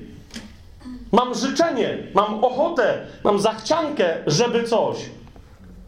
Ludzie mówią, że podejmują decyzje noworoczne. Jakie masz decyzje na ten rok? Przestań. Są życzenia, które mają sami dla siebie. Życzyliby sobie zachować dietę do czerwca. Nie? To nie jest ich decyzja, że będą na diecie, że będą ćwiczyć albo coś. Życzyliby sobie. A to, że to nazywają decyzją, przestań. Przestań. Decyzja jest czymś nieodwracalnym. Decyzja z łaciny, wyraz pochodzący, cidere albo cidere, znaczy ciąć. Dosłownie piłą. Decidere, decidere znaczy odcinać coś od czegoś. Nieodwracalnie. Przychodzisz do drzewa, odpiłowujesz, odcinasz gałąź od drzewa. No masz potem siłę, żeby przy pomocy tej piły przytwierdzić z powrotem tą gałąź do drzewa? No nie masz. Kiedyś rozmawiałem z Chińczykami właśnie na, na, na, na, temat decyzji. Oni trochę nie łapali, o co mi chodzi z tym drzewem, po co odcinać gałąź, nie wiedzieli, o co mi chodzi. I wreszcie jeden z nich coś tam zaczął im tłumaczyć, że mówią, że no oczywiście, pytam się go, stary, jak masz lepszą metaforę, to dawaj. I on mówi, no mam lepszą metaforę. Jak masz wodę w dzbanku i z jakiegoś powodu zdecydujesz, żeby rozwalić ten dzbanek, to dzbanek się rozwali, woda się rozleje i wsiąknie w ziemię. Nawet jak ci się uda pozlepiać garnek czy dzbanek, to nie zbierzesz z powrotem tej wody. Rozumiecie o co chodzi? To była chińska metafora podjęcia decyzji. To jest to. Coś, co możesz odzyskać z powrotem, to jest tylko namiastka, to jest tylko atrapa tego, czym to było wcześniej. I teraz my, decydując się na chrzest, decydujemy się na przedwczesną śmierć. Decydujemy się, że moje ciało teraz umiera, mimo że dalej będzie funkcjonowało, jakby było żywe. Niech funkcjonuje, ale ono ma służyć temu, co ja robię w duchu.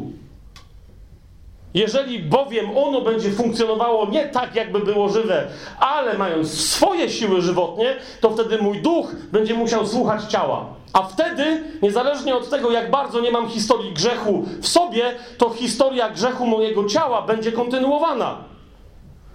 Rozumiesz? Więc chrzest to nie jest magia zanurzenia się w wodzie, ale zanurzenie się w wodzie w imieniu Jezusa. Czy ktoś to wypowie, czy wypowie formułę taką, czy inną, czy ty coś powiesz, czy nie powiesz, czy pod tą wodą będziesz, wiesz, godzinę, czy 12 sekund, czy pół sekundy, to nie ma nic do rzeczy. Do rzeczy ma, czy to, że cię zanurzają, to jest znak tego, że podjęła, podjęłaś i podjąłeś decyzję, czy też liczysz na to, że ten znak coś zrobi w Twoim życiu? Rozumiesz o co mi chodzi? Jeżeli masz podjętą decyzję, chcę umrzeć razem z Chrystusem i od tej pory moje ciało będzie przybite razem z Nim do krzyża, po to, żebym mógł w duchu żyć życiem zmartwychwstałym, to wtedy idziesz do wody na znak podjęcia tej decyzji. Chrzest nie jest żadnym sakramentem, to rozumiecie, w sensie katolickim, to nie jest żadna magia, że ktoś z zewnątrz coś ci musi zrobić i jak on to zrobi, bzdom, coś tam ci się stanie w środku. To jest twoja decyzja. A skoro to jest twoja decyzja, to przychodzi jaka łaska? Przychodzi łaska nie uwolnienia cię cielesnego od tendencji do grzechu, ale przychodzi łaska do tego, żeby od tej pory łatwiej ci było decydować przeciwko grzechowi niż razem z nim. Czy to jest jasne, co powiedziałem? Po tym poznajesz, że masz łaskę. Nie po tym, że nie masz tendencji do grzechu, ale że jeżeli jakaś tendencja fizycznie się podniesie w Twoim ciele, jakiegoś rodzaju porządliwość, jakiegoś rodzaju przyzwyczajenie do starego grzechu, to Ty odkrywasz i po tym poznasz łaskę. Ty odkrywasz, że teraz łatwiej Ci jest nie zgrzeszyć niż zgrzeszyć i idziesz za tą tendencją. Dowód. List do Rzymian, szósty rozdział.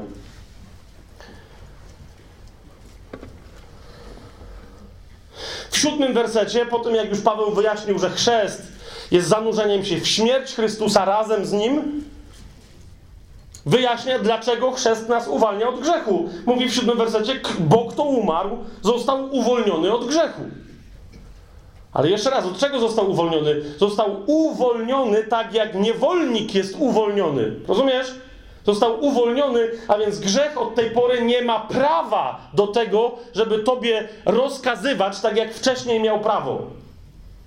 Słowo Boże mówi, że dopóki nie jesteśmy nowonarodzeni, to grzech nam rozkazuje. W grzechu szatan nami manipuluje, bo wie, że się boimy śmierci. I tak dalej. Więc jesteśmy niewolnikami grzechu, śmierci i szatana.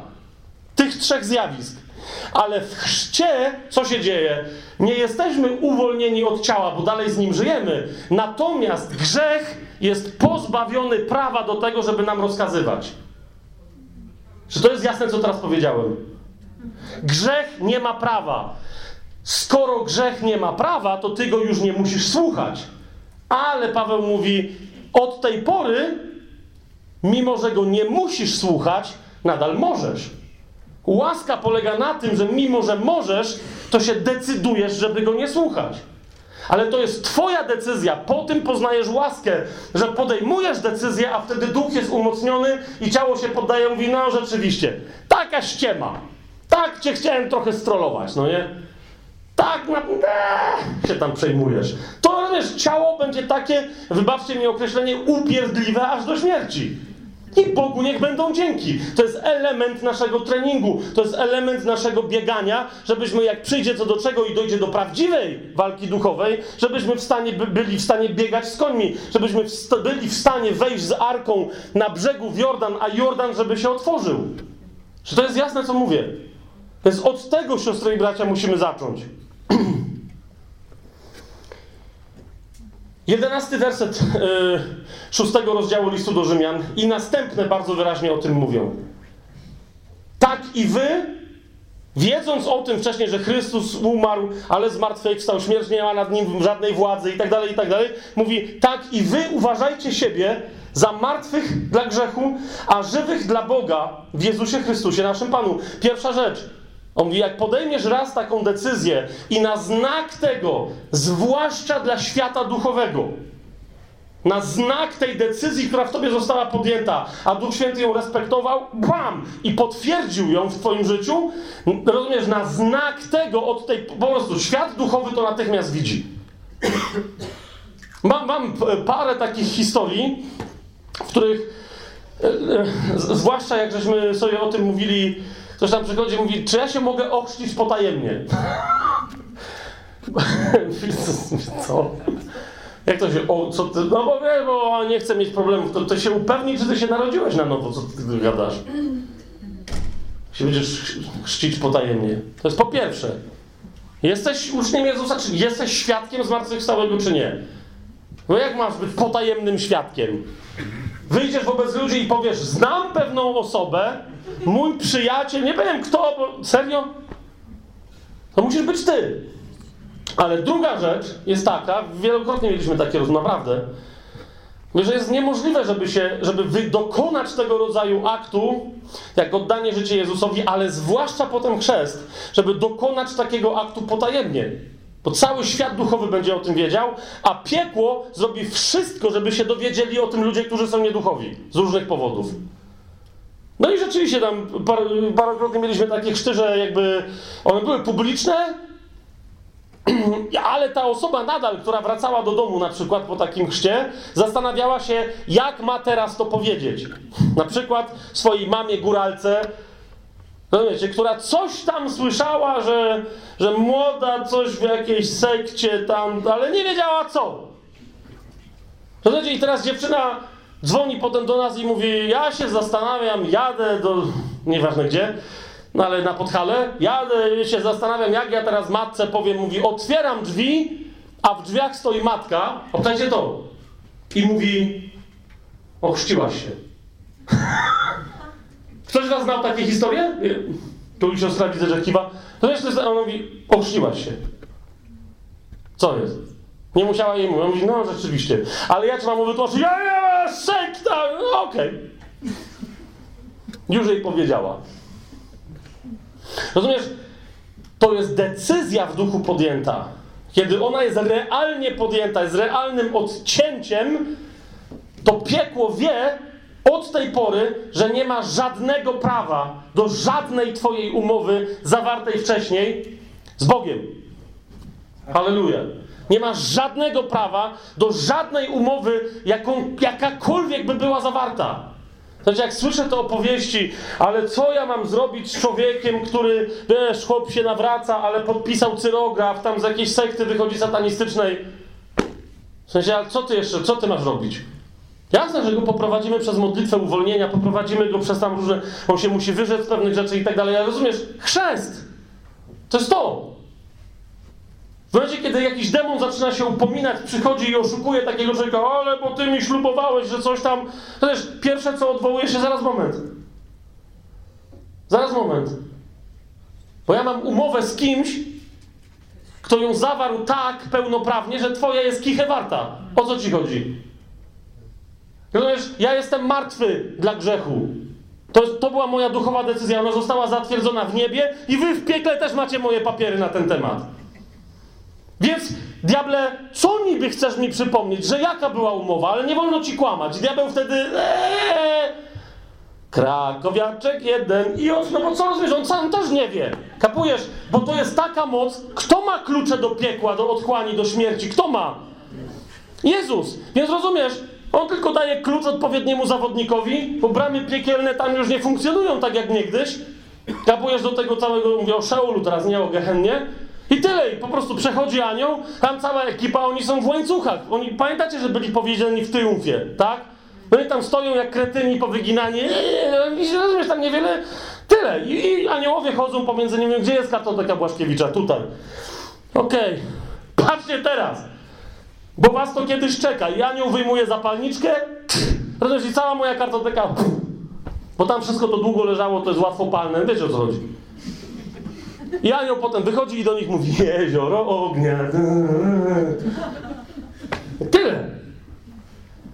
A żartuję, aniołowie się tak nie nabijają, bo, bo oni nie bluźnią, tylko zostawiają osąd na właściwą porę. Ale cała reszta jest prawdziwa, z moją kartoteką.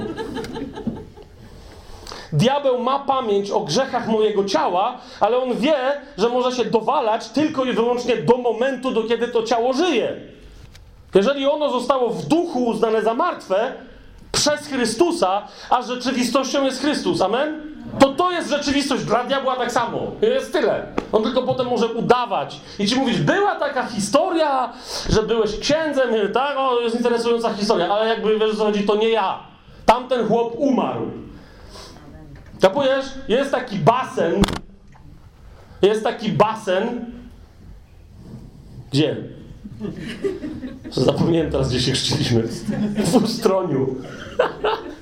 Jest taki basen w Ustroniu i tam gdzieś znajdziesz truchło. Tyle, chłop się tam utopił.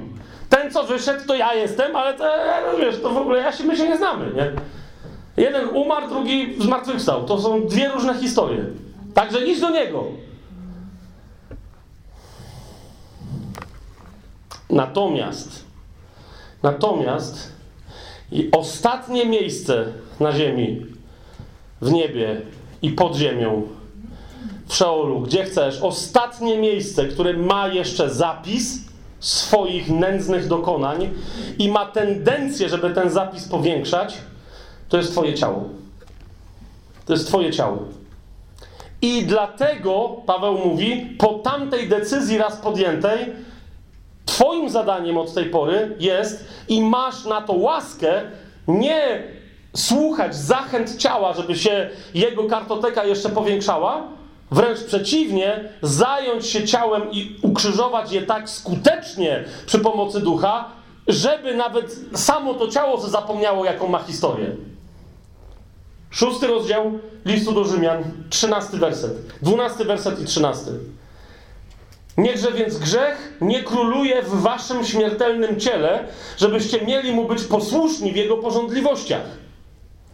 I uważaj, to jest odwołanie się do Twojej i do mojej woli, do tego, co jest władzą nowego serca pod mocą nowego ducha.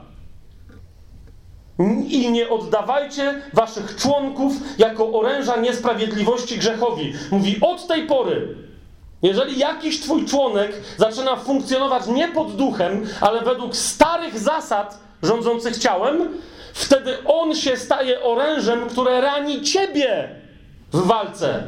Ponieważ ciebie jako istotę duchowo sprawiedliwą, bo ty się stałaś, ty się stałeś kim? Sprawiedliwością Bożą w Chrystusie. Amen? Ja też. Więc jeżeli kapujesz, cokolwiek jest niesprawiedliwością, to walczy ze sprawiedliwością. Teraz obczaj, jeżeli moja ręka staje się orężem niesprawiedliwości, moje oko, moje ucho, mój język, moja noga. Rozumiesz? To przeciwko jakiej sprawiedliwości ta niesprawiedliwość będzie walczyć? Przeciwko najbliższej. Dlatego, mówi Paweł, nie oddawajcie waszych członków jako oręża niesprawiedliwości grzechowi, ale oddawajcie samych siebie Bogu jako ożywieni z martwych, a wasze członki jako oręż sprawiedliwości Bogu. Grzech bowiem nie będzie nad wami panował, bo nie jesteście pod prawem, ale pod łaską. Rozumiesz, to jest wynik obecności łaski. To, że możesz zdecydować i non-stop decydować, aby wszystkie Twoje członki, całe Twoje ciało, zewnętrzne członki i wewnętrzne członki, żeby one wszystkie stały się orężem sprawiedliwości w ręku Boga. Cóż więc, 15 werset. Paweł jeszcze raz powtarza pytanie, które zadał na początku tego rozdziału. Będziemy grzeszyć, bo nie jesteśmy pod prawem, ale pod łaską? Nie daj Boże, no to by była perwersja. Nawiasem mówiąc, zauważcie, że perwersja, która się ciągnie dzisiaj przez pewien nurt teologii pseudochrześcijańskiej, dlatego że ona się jawnie sprzeciwia choćby temu słowu. Że jeżeli jesteś pod łaską, to nieważne, jak się teraz cieleśnie zachowujesz. Nieważne, że sobie nie możesz poradzić z jakiegoś rodzaju cielesnym grzechem. Nieważne, że masz jakiegoś rodzaju nauk. To nie ma nic do rzeczy. Ponieważ jesteś pod łaską, to Bóg już nie widzi Twojej grzeszności. Serio? Serio? Kiedy nie o to w ogóle chodzi? Widzi czy nie widzi, ale jeżeli żyjesz w grzechu dalej i idziesz za tendencjami grzesznymi i sobie na nie pozwalasz, to po pierwsze gwałcisz swoją własną naturę nowego stworzenia, po drugie nie dajesz Bogu, żeby przy pomocy Twoich członków wojował tak, jak On chce wojować. No na nic wtedy wszystkie Twoje wyznania, czy moje, że Jezus jest Panem, że trzeba być dobrym żołnierzem Jezusa Chrystusa, 2TM, 2-3 i tak dalej, i tak dalej. Na nic. Z bzdura kompletna. Zwłaszcza, że to nie jest tekst symboliczny, który byśmy mogli rozważać na 15 różnych możliwych opcji. To jest powiedziane bardzo prosto. Cóż więc będziemy grzeszyć, bo nie jesteśmy pod prawem, ale pod łaską? Nie daj Boże! I Paweł zaraz wyjaśnia, dlaczego tak nie może być. Czy nie wiecie, że komu oddajecie siebie jako słudzy w posłuszeństwo, komu jesteście posłuszni, tego jesteście sługami? A ściślej rzecz ujmując, tutaj pojawia się słowo dulos, czyli nie żaden sługa, ale niewolnik. Więc ten tekst tutaj brzmi, czy nie wiecie, że komu oddajecie się jako niewolnicy w posłuszeństwo, komu jesteście posłuszni, tego jesteście niewolnikami. Bądź grzechu ku śmierci, bądź posłuszeństwa ku sprawiedliwości. Nie ma innej opcji, uważaj, dla nowonarodzonej, wierzącej osoby. Niektórzy mówią, ale jak to? No przecież jak już jestem zbawiony, jestem usprawiedliwiony, to będę żyć na wieki. To okej. Okay. Tu nie ma mowy o tym, że będziesz, że, że, że doznasz drugiej śmierci. Tu jest tylko mowa o tym, że umrzesz, fizycznie umrzesz. To dokładnie to ma Jan na myśli, kiedy mówi, jeżeli grzeszycie, mówi, no to się módlcie jeden za drugiego. Jakub mówi, wyznawajcie sobie grzechy nawzajem. Bo to jest element uniżenia się, zobiektywizowania pewnego doświadczenia mojego, co to się ze mną dzieje. Przypomnienia sobie o, o mocy i o łasce, jaka wynika z mojego chrztu. Ale jednocześnie Jan mówi, ale jeżeli ktoś do ciebie przychodzi i okazuje się, że popełnia grzech z kategorii tych grzechów, które sprowadzają śmierć fizyczną, to mówi, wtedy nie polecam się modlić. Bo wtedy żadna twoja modlitwa nic nie pomoże, dlatego, że ten ktoś się zapędził. I być może lepiej, żeby umarł, niż żeby funkcjonował tak, jak funkcjonuje. Cała wczesnochrześcijańska instytucja przekazania kogoś szatanowi. Kojarzycie, o czym teraz mówię? Paweł, niektórzy nie kojarzą, ale to nie mam czasu teraz, żeby to rozwijać. Paweł na przykład do Koryntian mówi, przekażcie takiego szatanowi. Pamiętacie to? Mówi, bo lepiej, żeby ucierpiał fizycznie, nawet żeby umarł w katuszach um, diabła, niż żeby jakkolwiek miał ucierpieć skarb jego zbawienia. Yy, I do Tymoteusza też mówi, że dwóch tam zawodników mówi, oddałem ich szatanowi, dlatego, że przeszli, przeszli granice, zaczęli notorycznie grzeszyć, zaczęli służyć grzechowi w swoim ciele jak niewolnicy. I on mówi, w związku z tym powiedziałem im, jeżeli tak, to zostawiam was szatanowi. Bo może wtedy się opamiętacie. To jest jedyny moment, kiedy wierzący człowiek może się opamiętać, upamiętać, nawrócić, o to o czym Zanek dzisiaj mówił kolejny raz. Przypomnieć sobie, jaka łaska mu towarzyszy w wyniku tego, co się stało przez wiarę w jego sercu i w jego duchu, i w wyniku tego, co się stało przez decyzję, która go doprowadziła do chrztu. Także w wyniku bycia ochrzczonym Duchem Świętym. Czy nie wiecie, że komu oddajecie siebie jako niewolnicy w posłuszeństwo, komu jesteście posłuszni, tego jesteście niewolnikami. Bądź grzechu ku śmierci, bądź posłuszeństwa ku sprawiedliwości.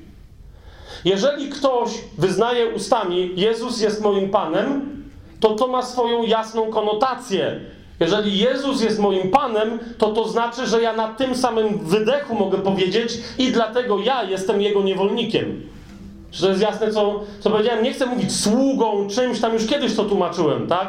Że to nie jest, nie, nie, nie jestem niewolnikiem, bo on mnie zniewolił, ale jestem niewolnikiem, bo ja sam rezygnuję z wolności różnych wyborów, bo uważam, że jego wola jest zawsze milion razy lepsza niż moja. Amen? Więc jestem niewolnikiem.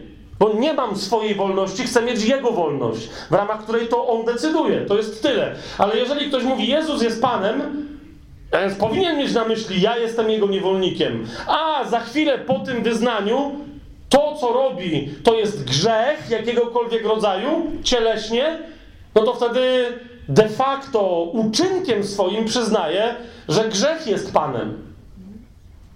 I to jest coś, co sobie musimy jasno powiedzieć. Teraz jeszcze raz, kochani, nie po to, żebyśmy znowu się teraz spieli i weszli pod jakieś prawo i zaczęli jakiś wolontaryzm uprawiać, jakieś, rozumiecie, jakieś ciśnienie, a teraz będę wal... Bo niektórzy mają taki rozpęd i zaczynają sami walczyć ze swoim grzechem w ciele i teraz, rozumiesz, właśnie nie na tym rzecz polega. Kapujesz, nie na tym rzecz polega. Zostaliśmy uwolnieni duchowo ale nie tak, jak Edward uwolnił swojego brata, Krasusa Tłuściocha. Zostaliśmy przez Chrystusa uwolnieni w taki sposób, że, uważaj, i to jest prawda, żeby wyjść na kompletną wolność pełnienia woli Bożej, musimy schudnąć na tyle z rozpasania porządliwości naszego ciała, żeby się zmieścić drogą ciasną i wąską i wyjść ku pełnieniu woli Bożej. Ale rozumiesz, ale Chrystus nie jest Edwardem. I on powiedział, posłuchaj, te drzwi nie są, to nie jest tortura. Te drzwi są dla ciebie po to, dlatego masz te decyzje odnoszące się do twojego ciała. Po co? Bo to jest trening dla ciebie. Musisz schudnąć nie dlatego, że ja wolę chudszych niż grubych, ale dlatego, że do twojej misji potrzeba, żebyś był chudszy. To jasne, co teraz mówię? Musisz być bardziej fit. Ponieważ ty teraz na razie nawet ze złotymi rybkami nie popływasz. Będziesz się unosił jak boja na wodzie, ale to jest tyle. A chcę, żebyś biegał z końmi. Rozumiecie o co chodzi? Więc dlatego Chrystus zostawia nam wąskie drzwi, ale nie przysyła nam żadnych znęcających się nad, nimi, nad nami kucharzy, którzy nam przynoszą tłuste i słodkie przekąski i smażone. I wiecie co dalej, ja wiem dobrze. Bo to jest jeden z elementów mojego wyzwania. Po parunastu latach kuchni zakonnej, wierzcie mi, ciało ma swoje przyzwyczajenia. Ale, więc nie masz żadnych kucharzy, którzy ci przychodzą, nikt cię nie wyśmiewa. Rozumiesz, tam to nie jest żadna tortura. Ok? To, to jest trening, który macie przygotować nie tylko do tego, żeby być szczupłym duchowo, ale macie przygotować, do, dlatego, rozumiesz, wchodzą aniołowie, naprawdę zastawiają zdrowe posiłki, naprawdę, wnoszą, wiesz, bo ty jeszcze nie możesz stamtąd wyjść, ale wnoszą, to jest przygotowanie do misji, wnoszą, jak się to nazywa, o, orbitreka, to, co tam w siłowni, tam, tam ci ludzie, co biegają do szyby i nie mogą dobiec. Jak to się nazywa? Bieżnia? Takie rzeczy ci wnoszą. Tu możesz biegać, możesz ćwiczyć, bo wnoszą ci wioślarza. W zależności od tego, co potem realnie w misji będziesz robić, czy będziesz łódką pływać, jakimś kajakiem, czy będziesz biegać z końmi, czy to ci wnoszą odpowiedni sprzęt. Natomiast Jezus rzeczywiście tobie i mnie daje do wyboru bo rozumiesz, ta cała ekipa, która mnie utuczyła i ciebie duchowo, ona dalej z nami zostaje. To jest, to jest moja decyzja i twoja. Rozumiesz, żeby tych wszystkich dziadów, którzy mówią: Okej, okay, to jest zdrowe duchowe jedzenie, ale tu przynieśliśmy McDonalda prosto z piekła. Okej, okay, może McDonald's nie jest aż taki zły teraz, żeby nie było, żeby ja nie wiem, w sumie nie bardzo wierzę, czy oni aż tacy są niezdrowi.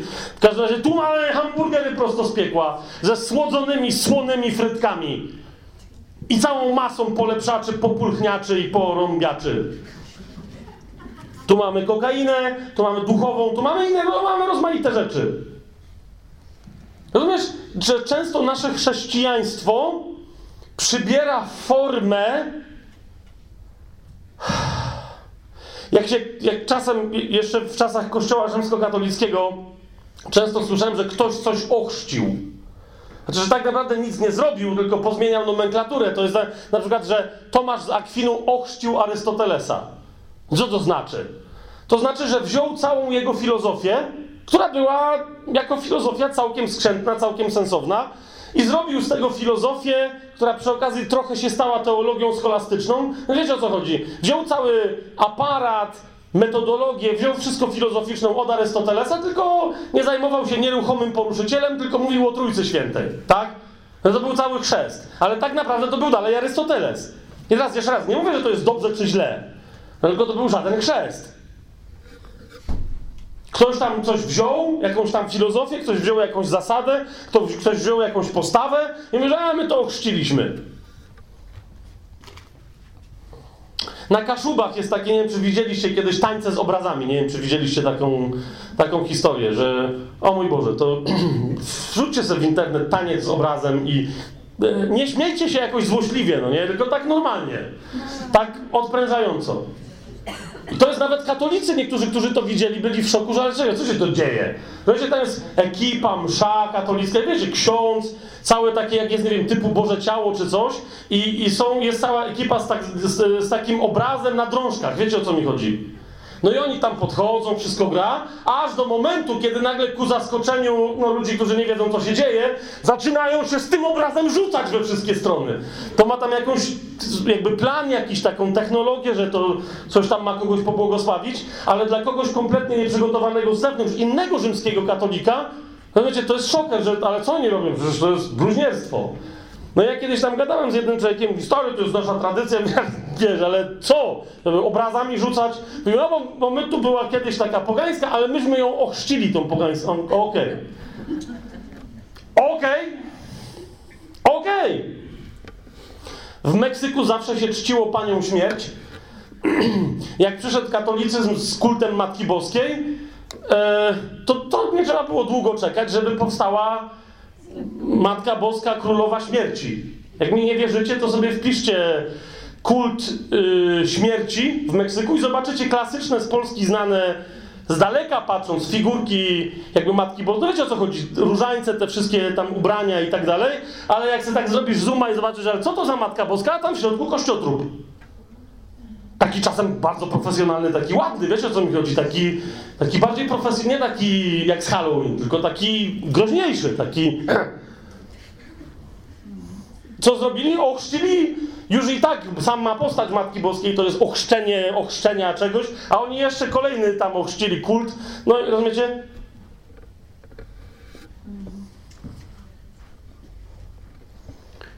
Więc my czasem w chrześcijaństwie ewangelicznym też chrzcimy różne rzeczy. Chrzcimy swoje własne grzechy. Swoje własne grzeszne, cielesne tendencje. Po prostu. Jak wiele osób, które grzeszyły pychą intelektualną, i teraz jeszcze raz pokazuję na siebie, żeby nie było. Nie mówię o nikim innym teraz. Bo mieli dobre wykształcenie, bo odpowiednio długo się wgryzali w teksty teologiczne, w Biblię, różne tam historie. Jak wiele takich osób będzie mieć tendencję, tak jak ja, w pewnym momencie ewidentnie miałem coś takiego, żeby teraz jak już jestem ewangelicznie wierzącym chrześcijaninem i tylko wiecie, sola scriptura, sola scriptura, sola gracja, solus Christus, żeby teraz pomiażdżyć tą Biblią całą resztę ekipy, która nie zna aż tak dobrze wszystkich cytatów i niuansów Biblii, jak ja znam. Wiecie o co mi chodzi? Bóg na szczęście był dla mnie miłosierny i Bóg ze mną pracował i w pewnym momencie mi to pokazał. Mówi Fabian, ale co, co się tu dzieje? Panie, Wygrałem dla ciebie argument. Rozumiesz, że miałem, miałem kiedyś taki, um, taki pomysł, po czym odkryłem, że nie ja jeden, że byłoby fajnie, nie wiem czy tu są młodzi ludzie, młodzi ludzie, tu są sami młodzi ludzie. To będziecie wiedzieli o co chodzi. E, kiedyś, kiedyś była taka moda, nie wiem, może jest dalej, na tak zwany fug life. Pokazać jakąś, jakąś głupią rzecz, e, ale że ktoś na końcu się zachował i jest zbirem, no nie? że jest, jest prawdziwym gangsta bandytą. Czasem taki ktoś, pojawiają mu się takie okulary, takie pikselowe na twarzy, że jest ha, nie? Potem to inni zaczęli brać, Janusz Korwin-Mikke zmiażdżył lewaka i tam wjeżdżają mu okulary, gandzia, no wiecie o co mi chodzi, tak? Im, im, im lepszy. I ja sobie tak kiedyś pomyślałem, wow, jakby tak pokazać na przykład rozmowę apologetyczną porządnego nauczyciela, obrońcy wiary z jakimś ateistą, któremu dorypał. I na końcu tf, okularki, tf, gandzia i jest, wiesz, nie? Gangsta Krystiana. Potem sobie pomyślałem, no jestem niezłym... Jasne. E, wczoraj chciałem po, posłuchać jednego fragmentu kazania pastora Paula Washera i co znalazłem? Zaraz obok, bo, bo teraz jest jakaś nowa, nowa polityka na YouTubie, znalazłem chyba z 10 takich filmów. Pastor Turek miażdży kogoś. I dokładnie, gangsta, gandzia, ponieważ powiedział coś jakiemuś gościowi, jakiś ewangelista uliczny, ktoś go coś zapytał i ten go zmiażdżył i ten wyszedł na głupka. I ten wiesz, my chrześcijanie, yo, man, ha! Myślałem, że się zeżygam. Dlaczego? No bo co z tego, że on wygrał? Właśnie to jest to. Naszym zwycięstwem, które zwyciężyło świat, jest nasza wiara, ale to zwycięstwo nie jest zwycięstwem na sposób światowy. Jest zwycięstwem nad światem, właśnie dlatego, że jest kompletnie nieświatowe.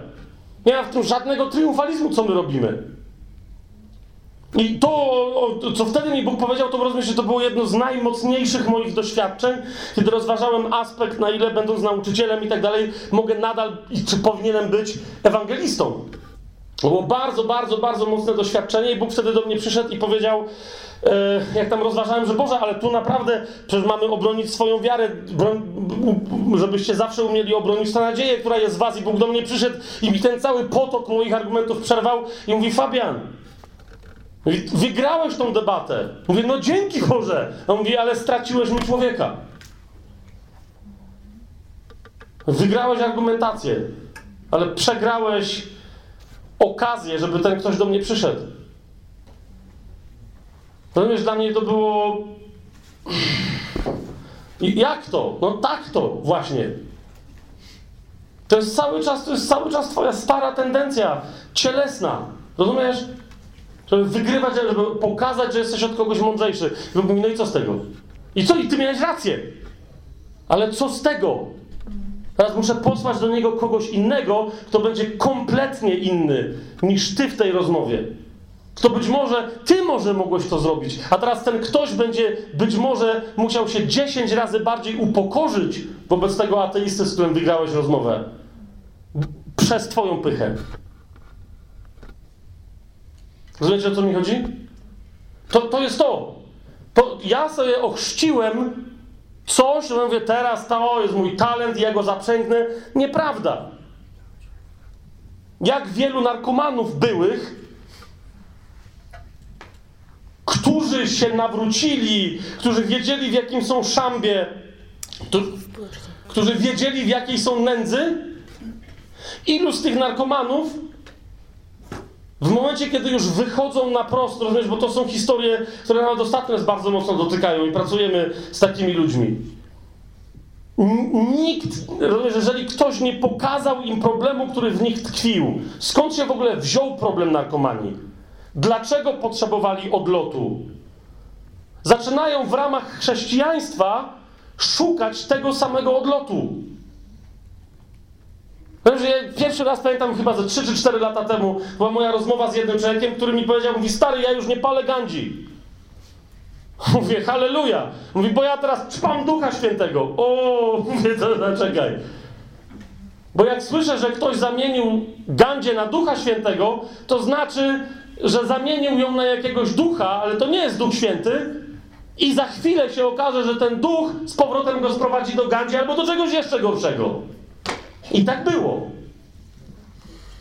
I tak było. Chwała Bogu.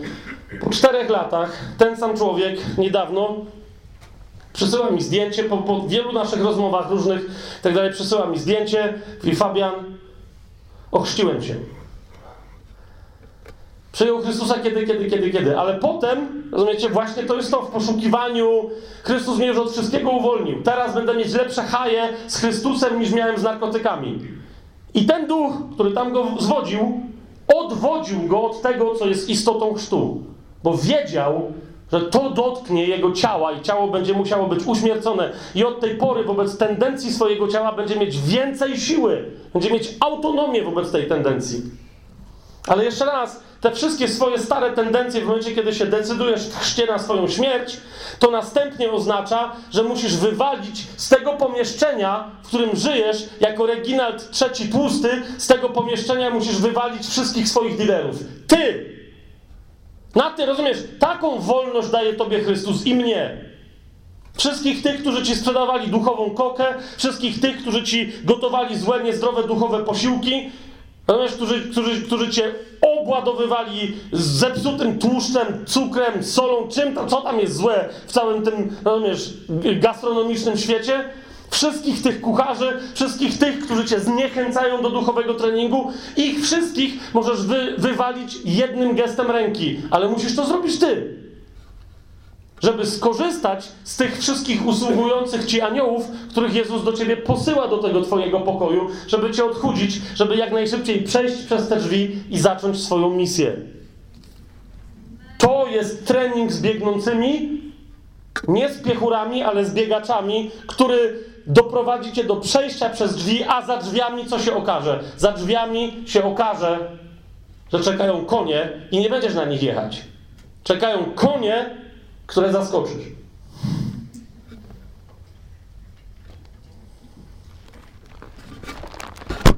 Jeżeli jeszcze nie jesteś osobą ochrzczoną, jeżeli jeszcze nie jesteś osobą nowonarodzoną, to mówię ci, rozważ to dzisiaj. Zaraz się będziemy modlić. Jeżeli, jeżeli widzisz grzech w swoim życiu, bezsens, bezsilność swoje, Twoją wobec Twojego grzechu, jeszcze raz powtarzam, wobec grzechu, nie wobec niczego innego. Cała nasza dobra nowina zaczyna się od złej nowiny. Zła nowina brzmi, mając grzech, który oddzielił cię raz, ale skutecznie od Boga, nie ma żadnego takiego dobrego uczynku, który mógłby załatać ten zły uczynek. Po prostu. jak nożyczkami grzechu odcięłaś się albo odciąłeś się od źródła prądu, od dostawy życia, to potem możesz w związku z tym wyhodować 16 pelargonii. Ale to cię nie podłączy z powrotem pod źródło życia. Po prostu.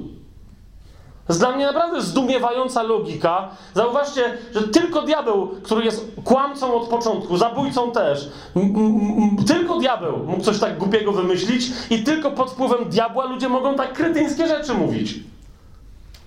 Że jeżeli się w, w swoim życiu zrobiło coś potwornego, to potem można to zniwelować przez robienie jakichś fajnych rzeczy. No w sensie powiedz mi, jakie fajne rzeczy miałby zrobić Hitler, żeby zniwelować Auschwitz? No, no wyjaśnij mi, jakby co miałby zrobić od tej pory? Hodować pelargonie? Nie, dokarmiać dzieci osobiście w Afryce głodujące, w Abisynii? Wiesz o co mi chodzi? No co, co, ma, co, ma, co miałby zrobić, jakby co? W związku z tym na, nagle po 40 latach znajdujemy Hitlera, nie wiem, w Ameryce Południowej i tam patrzymy i on dokarmia dziecko i tam mówimy, a okej, a e, tam Żydzi, a, karmisz dzieci teraz. No przecież Adolf, no respekt, piąteczka. No było od razu mówić, że karmisz dzieci. Przecież nie ma sprawy. Ilu tam Żydów wytłukliście, to wytłukliście, ilu Polaków wytłukliście, to... Ale teraz karmisz dzieci, to wszystko zmienia. Serio?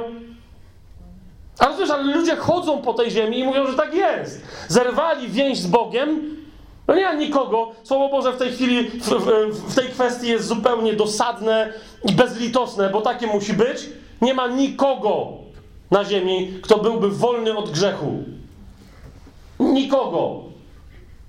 Nikogo.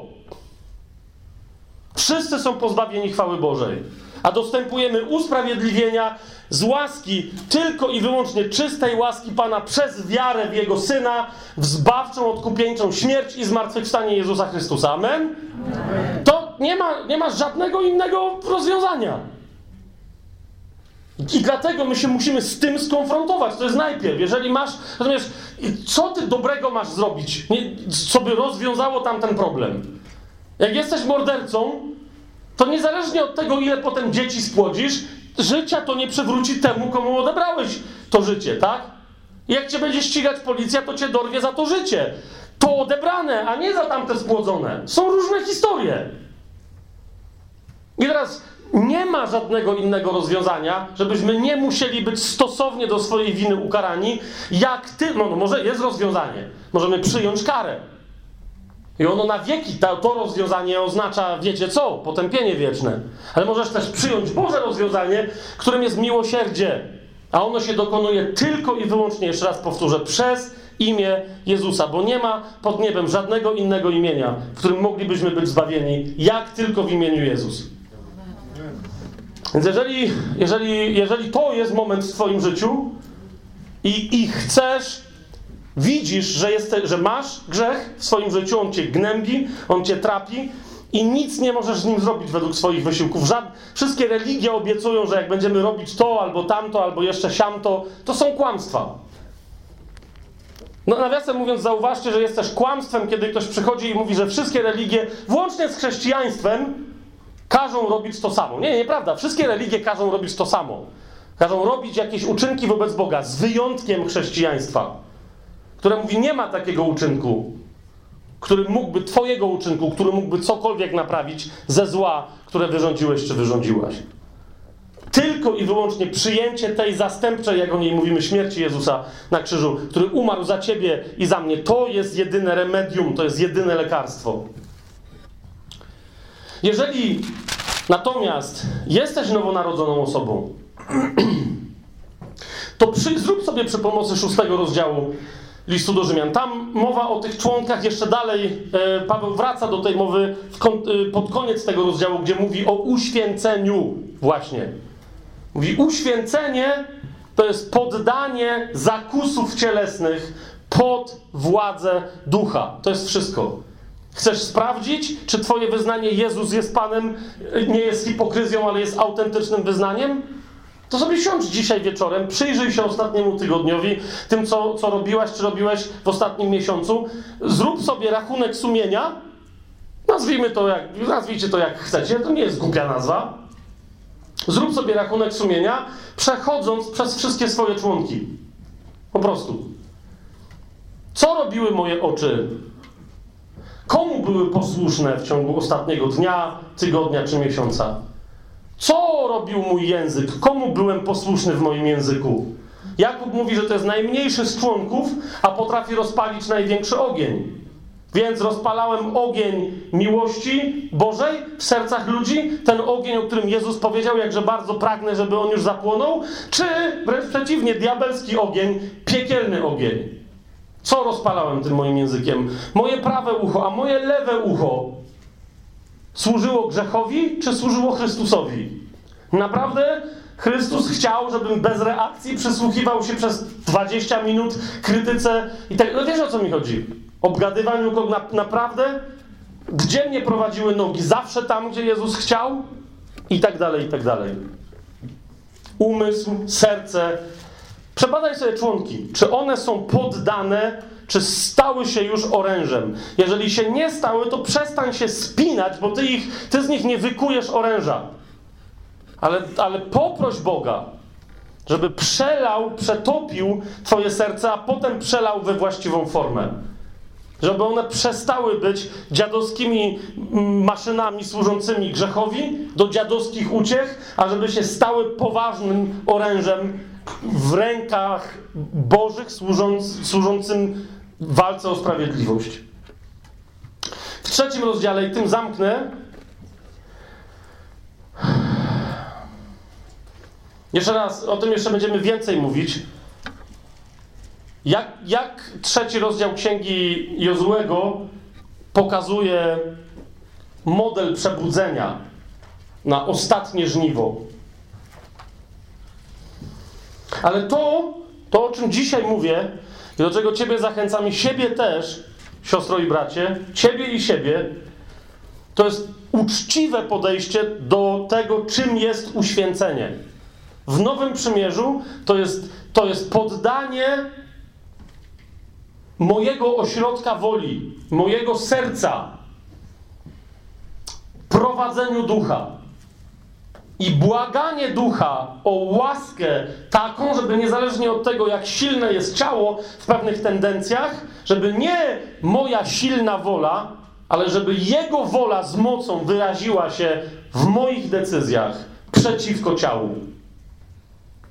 Jak Paweł mówi, postanowiłem już nie znać nikogo innego, jak tylko Chrystusa i to ukrzyżowanego, to dokładnie to ma na myśli. Cały list do Galacjan, zobaczcie, trzykrotnie tam Paweł wraca do tego, że jest ukrzyżowany, że jego ciało jest ukrzyżowane. I co to oznacza? Oznacza dokładnie przeciwstawienie się działu, ciału przy pomocy ducha.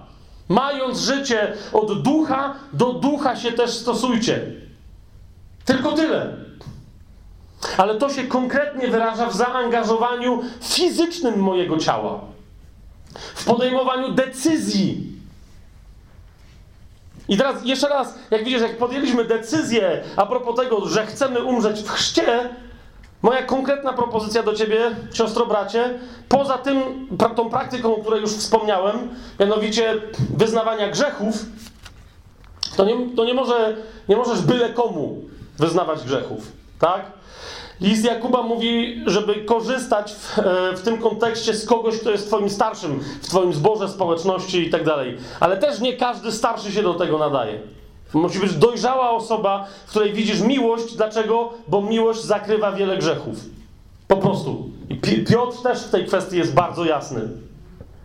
Niemniej, to, to jest dość oczywista sprawa. Jeżeli masz coś, z czym po prostu idź, zobacz, i tu nie chodzi o żadną praktykę spowiedzi, wiecie o co mi chodzi, tak? To, to w ogóle nie ma nic, niczego z tym wspólnego. Ale czasem pewne rzeczy my sami przed sobą skutecznie ukrywamy i racjonalizujemy. W momencie, kiedy trzeba to wypowiedzieć przed drugą osobą, przed bratem czy siostrą, okay? wtedy wyjmujesz prawdę o swoim postępowaniu na światło. Po prostu. Inna rzecz, że może się okazać, że ty dla siebie jesteś surowszym sędzią niż jest Pan. I brat czy siostra pokaże ci, że ej, słuchaj, to cię diabeł teraz oszukuje. Może się okazać, że coś, co ty uważasz za jakiś niezwykle upokarzający i nędzny grzech, nie do końca nim jest. A, a może ci brat zwrócić uwagę, czy siostra, na zupełnie inną historię, że przy tej okazji przechodzi ci obok nosa poważne bałwuchwalstwo. Pamiętam rozmowę kiedyś z jednym, to, była bardzo taka duchowa postać i jak się on tam nazwijał, że on nie musi wyznać i musi dobrze, bo on nie ma w zborze nikogo, kto, zawsze, że to była bardzo wysoko, w bardzo dużym zborze postawiona osoba. Zwijał się, zwijał, zwijał, jak już się wreszcie dozwijał, to się okazało, że on ma problem, bo często podróżuje i jak przechodzi, to czasem oko mu spadnie, bo on sobie kupuje książki y, na drogę i tak dalej. Czasem mu oko spadnie na niestosowne okładki jakichś tam czasopism. Po długiej rozmowie z nim, oczywiście byłem ciężko zszokowany. Nie tym, że ten mąż Boży, bardzo duchowa postać, mi mówi, że czasem spojrzy na jakąś roznegliżowaną panią na jakiejś okładce, niechcący, bo jest w Empiku czy gdzieś tam. Nie tym, tylko że gość mi o tym mówi, a my, ja osobiście myślałem, że mi powie, że jest winien bardzo ciężkiego grzechu bałwochwalstwa, ponieważ był człowiekiem chciwym. Wiecie o co mi idzie? I ja się ciężko zszokowałem, jak on, dosłownie miałem to chyba na twarzy wypisać, bo on nagle, on mi to powiedział o tych okładkach i nagle tak patrzy na mnie i mówi, wiesz co, mówi, to dla mnie jest ciężkie, ale to nie wiedziałem, że to jest aż tak ciężkie. Ja mówię, stary, to w ogóle daj spokój, to co ty? Jest ciężkie jest co innego i mu powiedziałem o tym bałwochwalstwie. Chciwość. O chciwości jako o bałwochwalstwie. No facet był zruzgotany. On, rozumiecie, że on w ogóle Diabeł go tak skoncentrował na tym, żeby on był przeczysty seksualnie, a był w miarę, jak na pastora. Żart. Nie wiecie o co mi chodzi, no nie? Ja zawsze jak słyszę, że pastor powie świadectwo o tym, że się nawrócił, no sami powiedzcie, czy tak nie macie. Zwłaszcza amerykański pastor. To ja zawsze wtedy myślę, o co tam poszło. Żonę zdradzał, Kościół okradł, czy co, wiecie, bo to są zwykłe, no, co tam pastor może zrobić, nie? Więc dlatego, no tu tam, a, byliśmy razem, ciężko zszokowani, ale do gościa to dotarło. On to zauważył. Z zauważył, czym się wyrażała ta jego chciwość. Gdzie naprawdę manipulował ludźmi, dlatego że chciał więcej materialnych dóbr. Nie, I to, uważajcie, nie dla siebie. Naprawdę dobry człowiek dla Kościoła, ale to nadal niczego nie usprawiedliwia w tych jego działaniach. Natomiast druga, poza tym wyznawaniem grzechów, druga praktyka, do której chcecie zachęcić, jako konkretnej praktyki uświęcenia, to jest praktyka podejmowania codziennych decyzji. Rozumiesz, w momencie, kiedy coś robisz, yy, rozmawiałem ostatnio, to nie była pierwsza tego typu rozmowa, Żyjemy w przeerotyzowanym e, klimacie cywilizacji, coraz brudniejszej pod tym względem. I to nie jest jakaś, wiecie, rzadka rzecz. Nie jest też bardzo częsta, no ale nie jest zupełnie rzadka, że młodzi ludzie, jak się nawracają, mają różne około seksualne problemy. Wiecie o co mi chodzi. No i ten gość tam miał jakieś problemy, yy, był uzależniony od pornografii. I on mówi, że ale jak? I on że rozumie, że łaska, że krew Chrystusa, że wykonało się, że wszystko, ale co on ma robić? To była moja jedna prosta rada dla niego. Dla tego konkretnego człowieka, bo widziałem, jak on żył. Podejmij decyzję. Jak, jak to decyzję? No rozumiesz, no. I istnieje pewien ciąg działań, które podejmujesz, żeby oglądać pornografię. Nie wiem, gdzie ty ją oglądasz. W kinie, w telewizji, w internecie ale rozumiesz, to jest pewien ciąg działań. Tam sobie musisz bilet kupić, tu musisz, nie wiem, komputer włączyć. No tak? No tak. Mówię, no to stary, to gadaj na głos, że pod, podejmij decyzję. Rozumiesz, co teraz robię? Włączyć ten komputer, czy nie włączyć? Decyduję się, żeby włączyć komputer. Powiedz to na głos. Dalej, co masz dalej zrobić? No to teraz włączę przeglądarkę. No to dajesz, w imieniu Jezusa Chrystusa. Decyduję, że teraz... I on mówi, okej, okay, już wiem. No co wiesz? Spróbuj. Rozumiesz, skonfrontuj się, bo co, bo co ty rozumiesz, jeżeli ty w pewnym momencie zamilkniesz duchowo, to, to co nagle, nie, że Chrystus, rozumiesz, masz wytatuowane. Nie powiem gdzie, ale masz wytatuowane. Galacjan 2,20. Co to jest za cytat? Już nie ja żyję, ale żyje we mnie Chrystus. To nagle, rozumiesz, nagle co wtedy? Jakby Chrystus eksmitacja na, na, na 50 minut? Czy ile ty tam tą pornografię oglądasz? Czy co? Czy on dalej żyje w tobie? To se tatuaż zedrzyj. Potem se przylep z powrotem. W zależności kiedy Chrystus żyje, a kiedy już nie żyje. Ale on non stop żyje. No to właśnie, to jedziesz. Cokolwiek czynicie, czy jecie, czy pijecie, czy cokolwiek innego czynicie, wszystko to na chwałę Bożą czyńcie w imieniu Jezusa Chrystusa, dziękując Bogu przez Niego. Tak jest? Jezus jest stary. Cokolwiek nie robisz.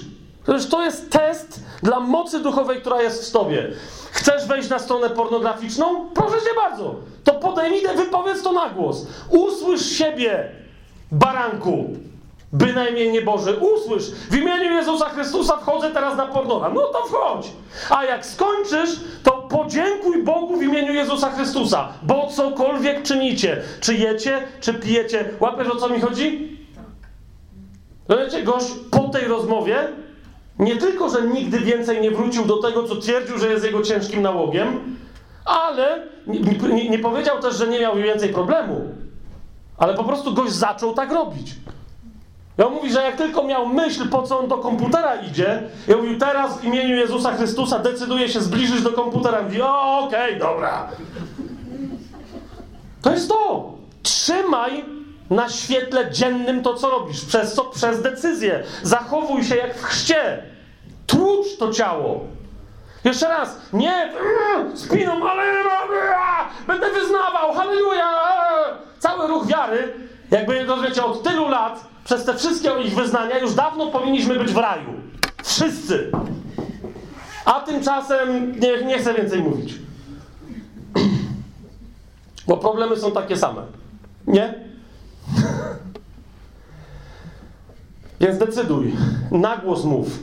Każdy swój czyn, nawet jak sobie zapomnisz, sprawdź, czy to, co przed chwilą się stało, czy możesz powiedzieć za to, co teraz zrobiłem, chociaż nie decydowałem, dzięki Ci, Ojcze, przez imię Jezusa Chrystusa, w Duchu Świętym. Czy jecie, czy pijecie, czy cokolwiek innego czynicie. Po prostu. Idziesz na zakupy? Widzę, że się niektórzy nałogowcy teraz dopiero uśmiechnęli, a zwłaszcza nałogowczynie. Kapujesz? Kapujesz? Widzę przynajmniej dwie siostry, nie powiem które, teraz specjalnie patrzę w różne miejsca. Przynajmniej dwie siostry, które się zdziwią na zakupach, jak powiedzą w imieniu Jezusa Chrystusa, Duchu Święty, prowadź mnie. Ponieważ wydadzą więcej pieniędzy niż do tej pory na zupełnie inne rzeczy niż do tej pory. Czas najwyższy, żebyś przestała kupować dziadostwo, siostro, a kupiła wreszcie tą bieliznę, o której marzysz. I o której Duch Święty już z dawna ci mówi. O, i teraz was zaskoczyłem, nie? Ponieważ ten duch religijny oczywiście niektórym osobom powiedział, no oczywiście, za dużo wydajesz, dziadostwo, bida, nędza, krzyż, zaprzyj się sama siebie. Zaprzyj się, se kup coś porządnego, raz na jakiś czas, a nie dziadostwo w kółko, które denerwuje twojego męża.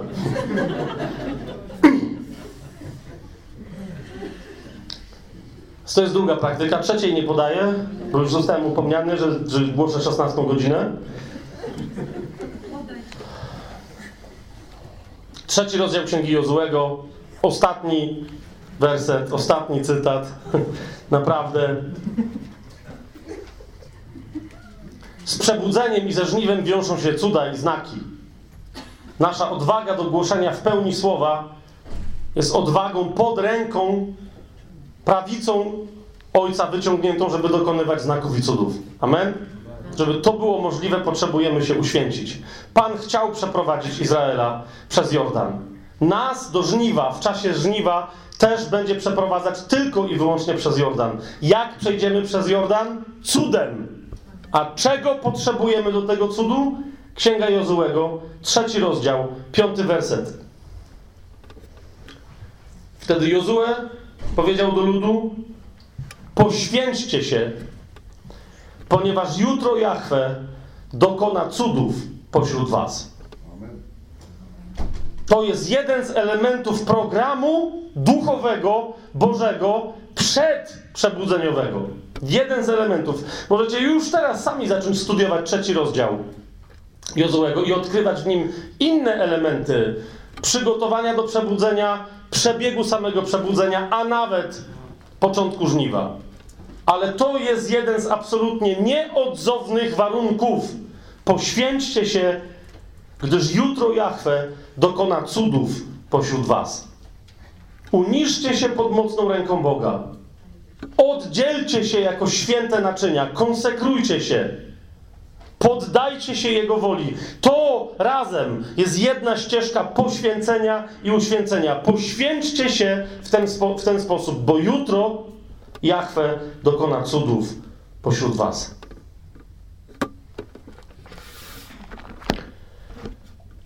Amen.